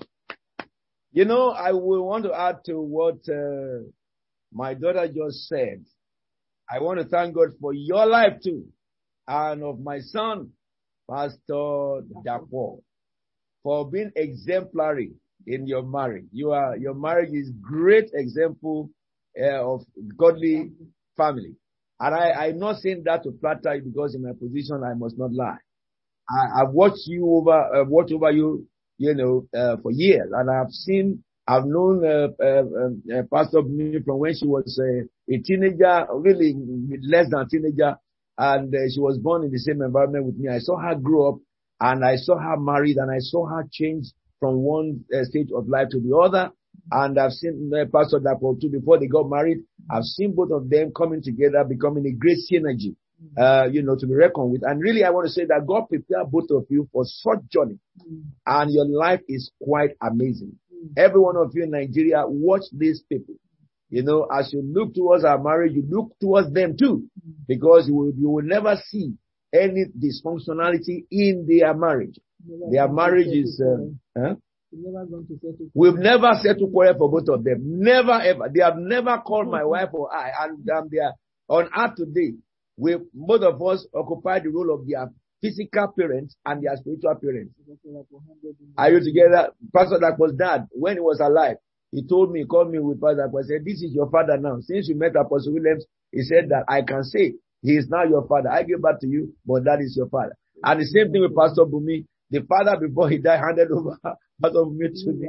So I, I can say it very well that those of you in Nigeria, you better watch them closely and copy them. Because some of you may be saying there are cultural differences and stuff. There's no such a thing. In any culture, if you obey the principle of uh, of the word of God, which some people who are not Christians, they obey it. Because the principle of God for marriage is conscionable. It's something that a, an ordinary man can think about if you are a good person. And so talk less those who are Christians. You know, some of us have to drop all this shouting, shouting, anger and stuff. How long will you be? Really, what mommy and I will tell you is that, you know, at our age now, we don't have any child with us anymore. All our children have flown away like birds out of the cage. Now, it, it now remains both of us. So we now look at ourselves that we started alone. And now we are, we are now ending alone. Oh my God. Can you imagine if we have created hula baloo for ourselves over the years? If we have been cat and mouse over the years, now who is going to settle our quarrel? You know, because all of them are gone now. Hallelujah, somebody. So you must know that you started the journey, you reproduce and then children will go. After you have trained them, you, if they don't go, you'll be fasting and praying. So God answer a prayer, they go and sell themselves. Then he will now come to you and your husband or your husband on you. But I want to say that, that, of course, too, my, uh, the, the, the marriage, our own marriage is 37 years. Yeah. But we have been together in this journey for 47 years because I met mommy uh, uh, on the what? 18th of August. 18th of August. Yeah, 1973. I remember the year. She remembers the day. the day, 18th of August, 1973. And, born in August. and she was born 23rd of August. So God gave me to her as that, that, that month's, uh, uh, uh, birthday present. And my father too was born the same day with mommy, 23rd of August, 23rd of August. So God had prepared me I have seen the behavior of 24th of August since I was born. and the 23rd since I was born. So by the time God gave me my wife, a good number of our behavior, I'm used to it. Is God not all wise? He is the only wise God. But I will say that the ingenious sagacity of my wife has become a centripetal of inner renewal and empowerment for all women. She is the president of the Women of Royal Destiny she is a centrifugal juggernaut, fulfilling every lacuna, filling every lacuna in my life and in our life and transforming every quagmire into paradise. Shall we put our hands together for Reverend Omar Williams, the president and the founder of Women of royal destiny. May the Lord continue to bless and strengthen every one of you. If you have any question about what we are doing, if you are in Lagos, you can contact Lagos. If you are in London, you can contact us on the information that we put on the, you know, that is on the screen and we'll be able to serve you better. You can go into our website, you can go into my blog and you can read so many information uh, about us. Now, before we pray, I want to say that, um, especially for those of you who are who are connected to this program from Nigeria, um, yeah, and all over the world, I want to thank you, India. I want to thank you, um, uh, um, what do you call it, Europe, Republic of Ireland. I want to thank you from uh, Germany, Berlin. I want to thank you from Ennis, from from uh, Dublin, and from from Limerick. I wish, as I'm speaking, we can appear in those places. I want to say that I miss all of you because we have not been able to come to you. Benin Republic, I want to thank you. You take priority in our heart, but because when we finish now, we have not been going to Benin Republic. I've told the church in London that Benin Republic here we come. We will make sure that we we go to Benin Republic now because we want to um, we, we, we want to be in a position to bless Benin Republic. So Benin Republic, we will come to you once lockdown is over. We have been to India every year to celebrate mommy's birthday, but this year lockdown has stopped us. However, we have not been to Benin Republic for a, a number of years. So we'll be coming there to join with you to see that the light of Christ shines in the whole of Benin Republic. Can I also say to Ross that um, the information on the screen now is the account details of CFT Nigeria uh, Lagos. So that if anybody wants to give an offering, you can do that by transfer. There are some of you Nigerians here in England, in Europe, and you have Nigerian account. Just go into that account and bless them. You, I leave this just for a few minutes for you to, to, um, you know, uh, uh, do what do they call it? To write them down. Are we together now? Write down those information. And the Lord will bless you as you do that. Now, I would like to pray with all of you. Let me remind you that today at 7 p.m., we are going into our 168 day, uh, 70, 178 uh, days of the prayer. Yes, one, 177. It was 176 yesterday. So we are going to the 177 day of our prayer. May the Lord continue to strengthen and bless you. Shall we just pray? Father, in the name of Jesus, we thank you for everything you have done. And we pray your blessing upon every marriage. We pray direction and insight unto every man. We pray mercy for all mankind. It is your desire that we will enjoy our marital life.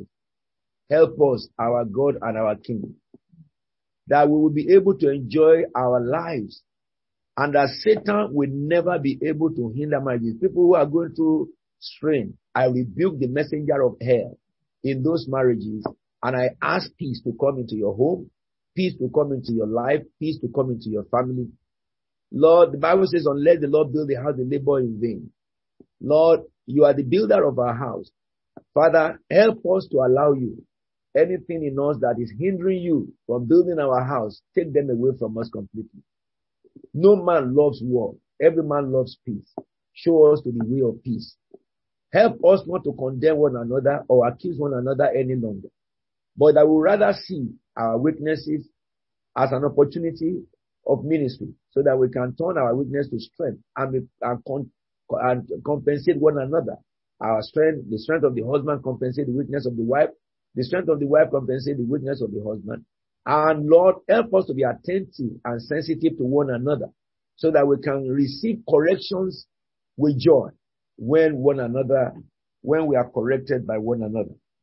Father, do not allow Satan at all to prevail in any marriage of the people under my voice. Help us, O God, to fulfill your mandate even in our marriage. In Jesus' holy and anointed name we are praying. Amen and amen. Let me read the scripture to you. Write it down. First John 4, 20 and 21. How can you love God? It says, if, in, if anyone says, I love God, but hates his brother, That is, if you hate your wife or you hate your brother or your husband. He is a liar. For anyone who does not love his brother, or in this case, his wife or his, her husband, whom he has seen, cannot love God, whom he has not seen. And he has given us his command. Whoever loves God must love his brother. So I want to leave you with this. When we leave this place, go and apologize to one another if you know that you have been acting contrary to the love of God. God loves you and he wants you to extend that love to your husband, to your wife, to your children, regardless of their behavior. Separate bad behavior and conduct from the person so that you love the person even where you do not like the character or behavior. And you can now be patient as God is patient with you and I to work out our character until we change. And don't always talk down one another. Never you do that. Always encourage one another. While you point out areas of weakness does not mean you dwell on it and, and then continue to emphasize on the weakness again and again, which will cause irritation and then conflict. You know, you point out the weakness, take away your mouth from it. Mm. Emphasize more on strength. Mm. Emphasize more on what they are doing good. Mm. And that will build encouragement in the heart of your spouse. Emphasize more your true identity that you love. Husband, especially African men, open your mouth wide and say to your wife, I love you. You know, it happened in Africa that many of us never had our father say that to our, our, our wife. Say to your wife, you are beautiful. Say to her, you are wonderful. Say to her, you are the apple of my eyes. Say to her, your eyes look like a dove. Say to her, your light never goes down in the night. Come on now, we never have a better wife than you. Thank God for this gift that you have given me under heaven. Say it to your wife all the time. Appreciate your wife. Women are built by God to, to hear talk. But men, you know, only God will deliver us. Amen. There's some men, if you tell them too much that you love them, they say, ah, I've had it the first time you said it. Don't say that next time to your wife. You hear me now. Let her say it all the time. Let her keep on saying it all the time. And you tell her how much you love her. Say that all the time. You have the best of your wives. May the Lord strengthen and bless, bless us all. Well, you are all very, very blessed and thank God for today. May the grace of God continue to be with you all. In Jesus' name.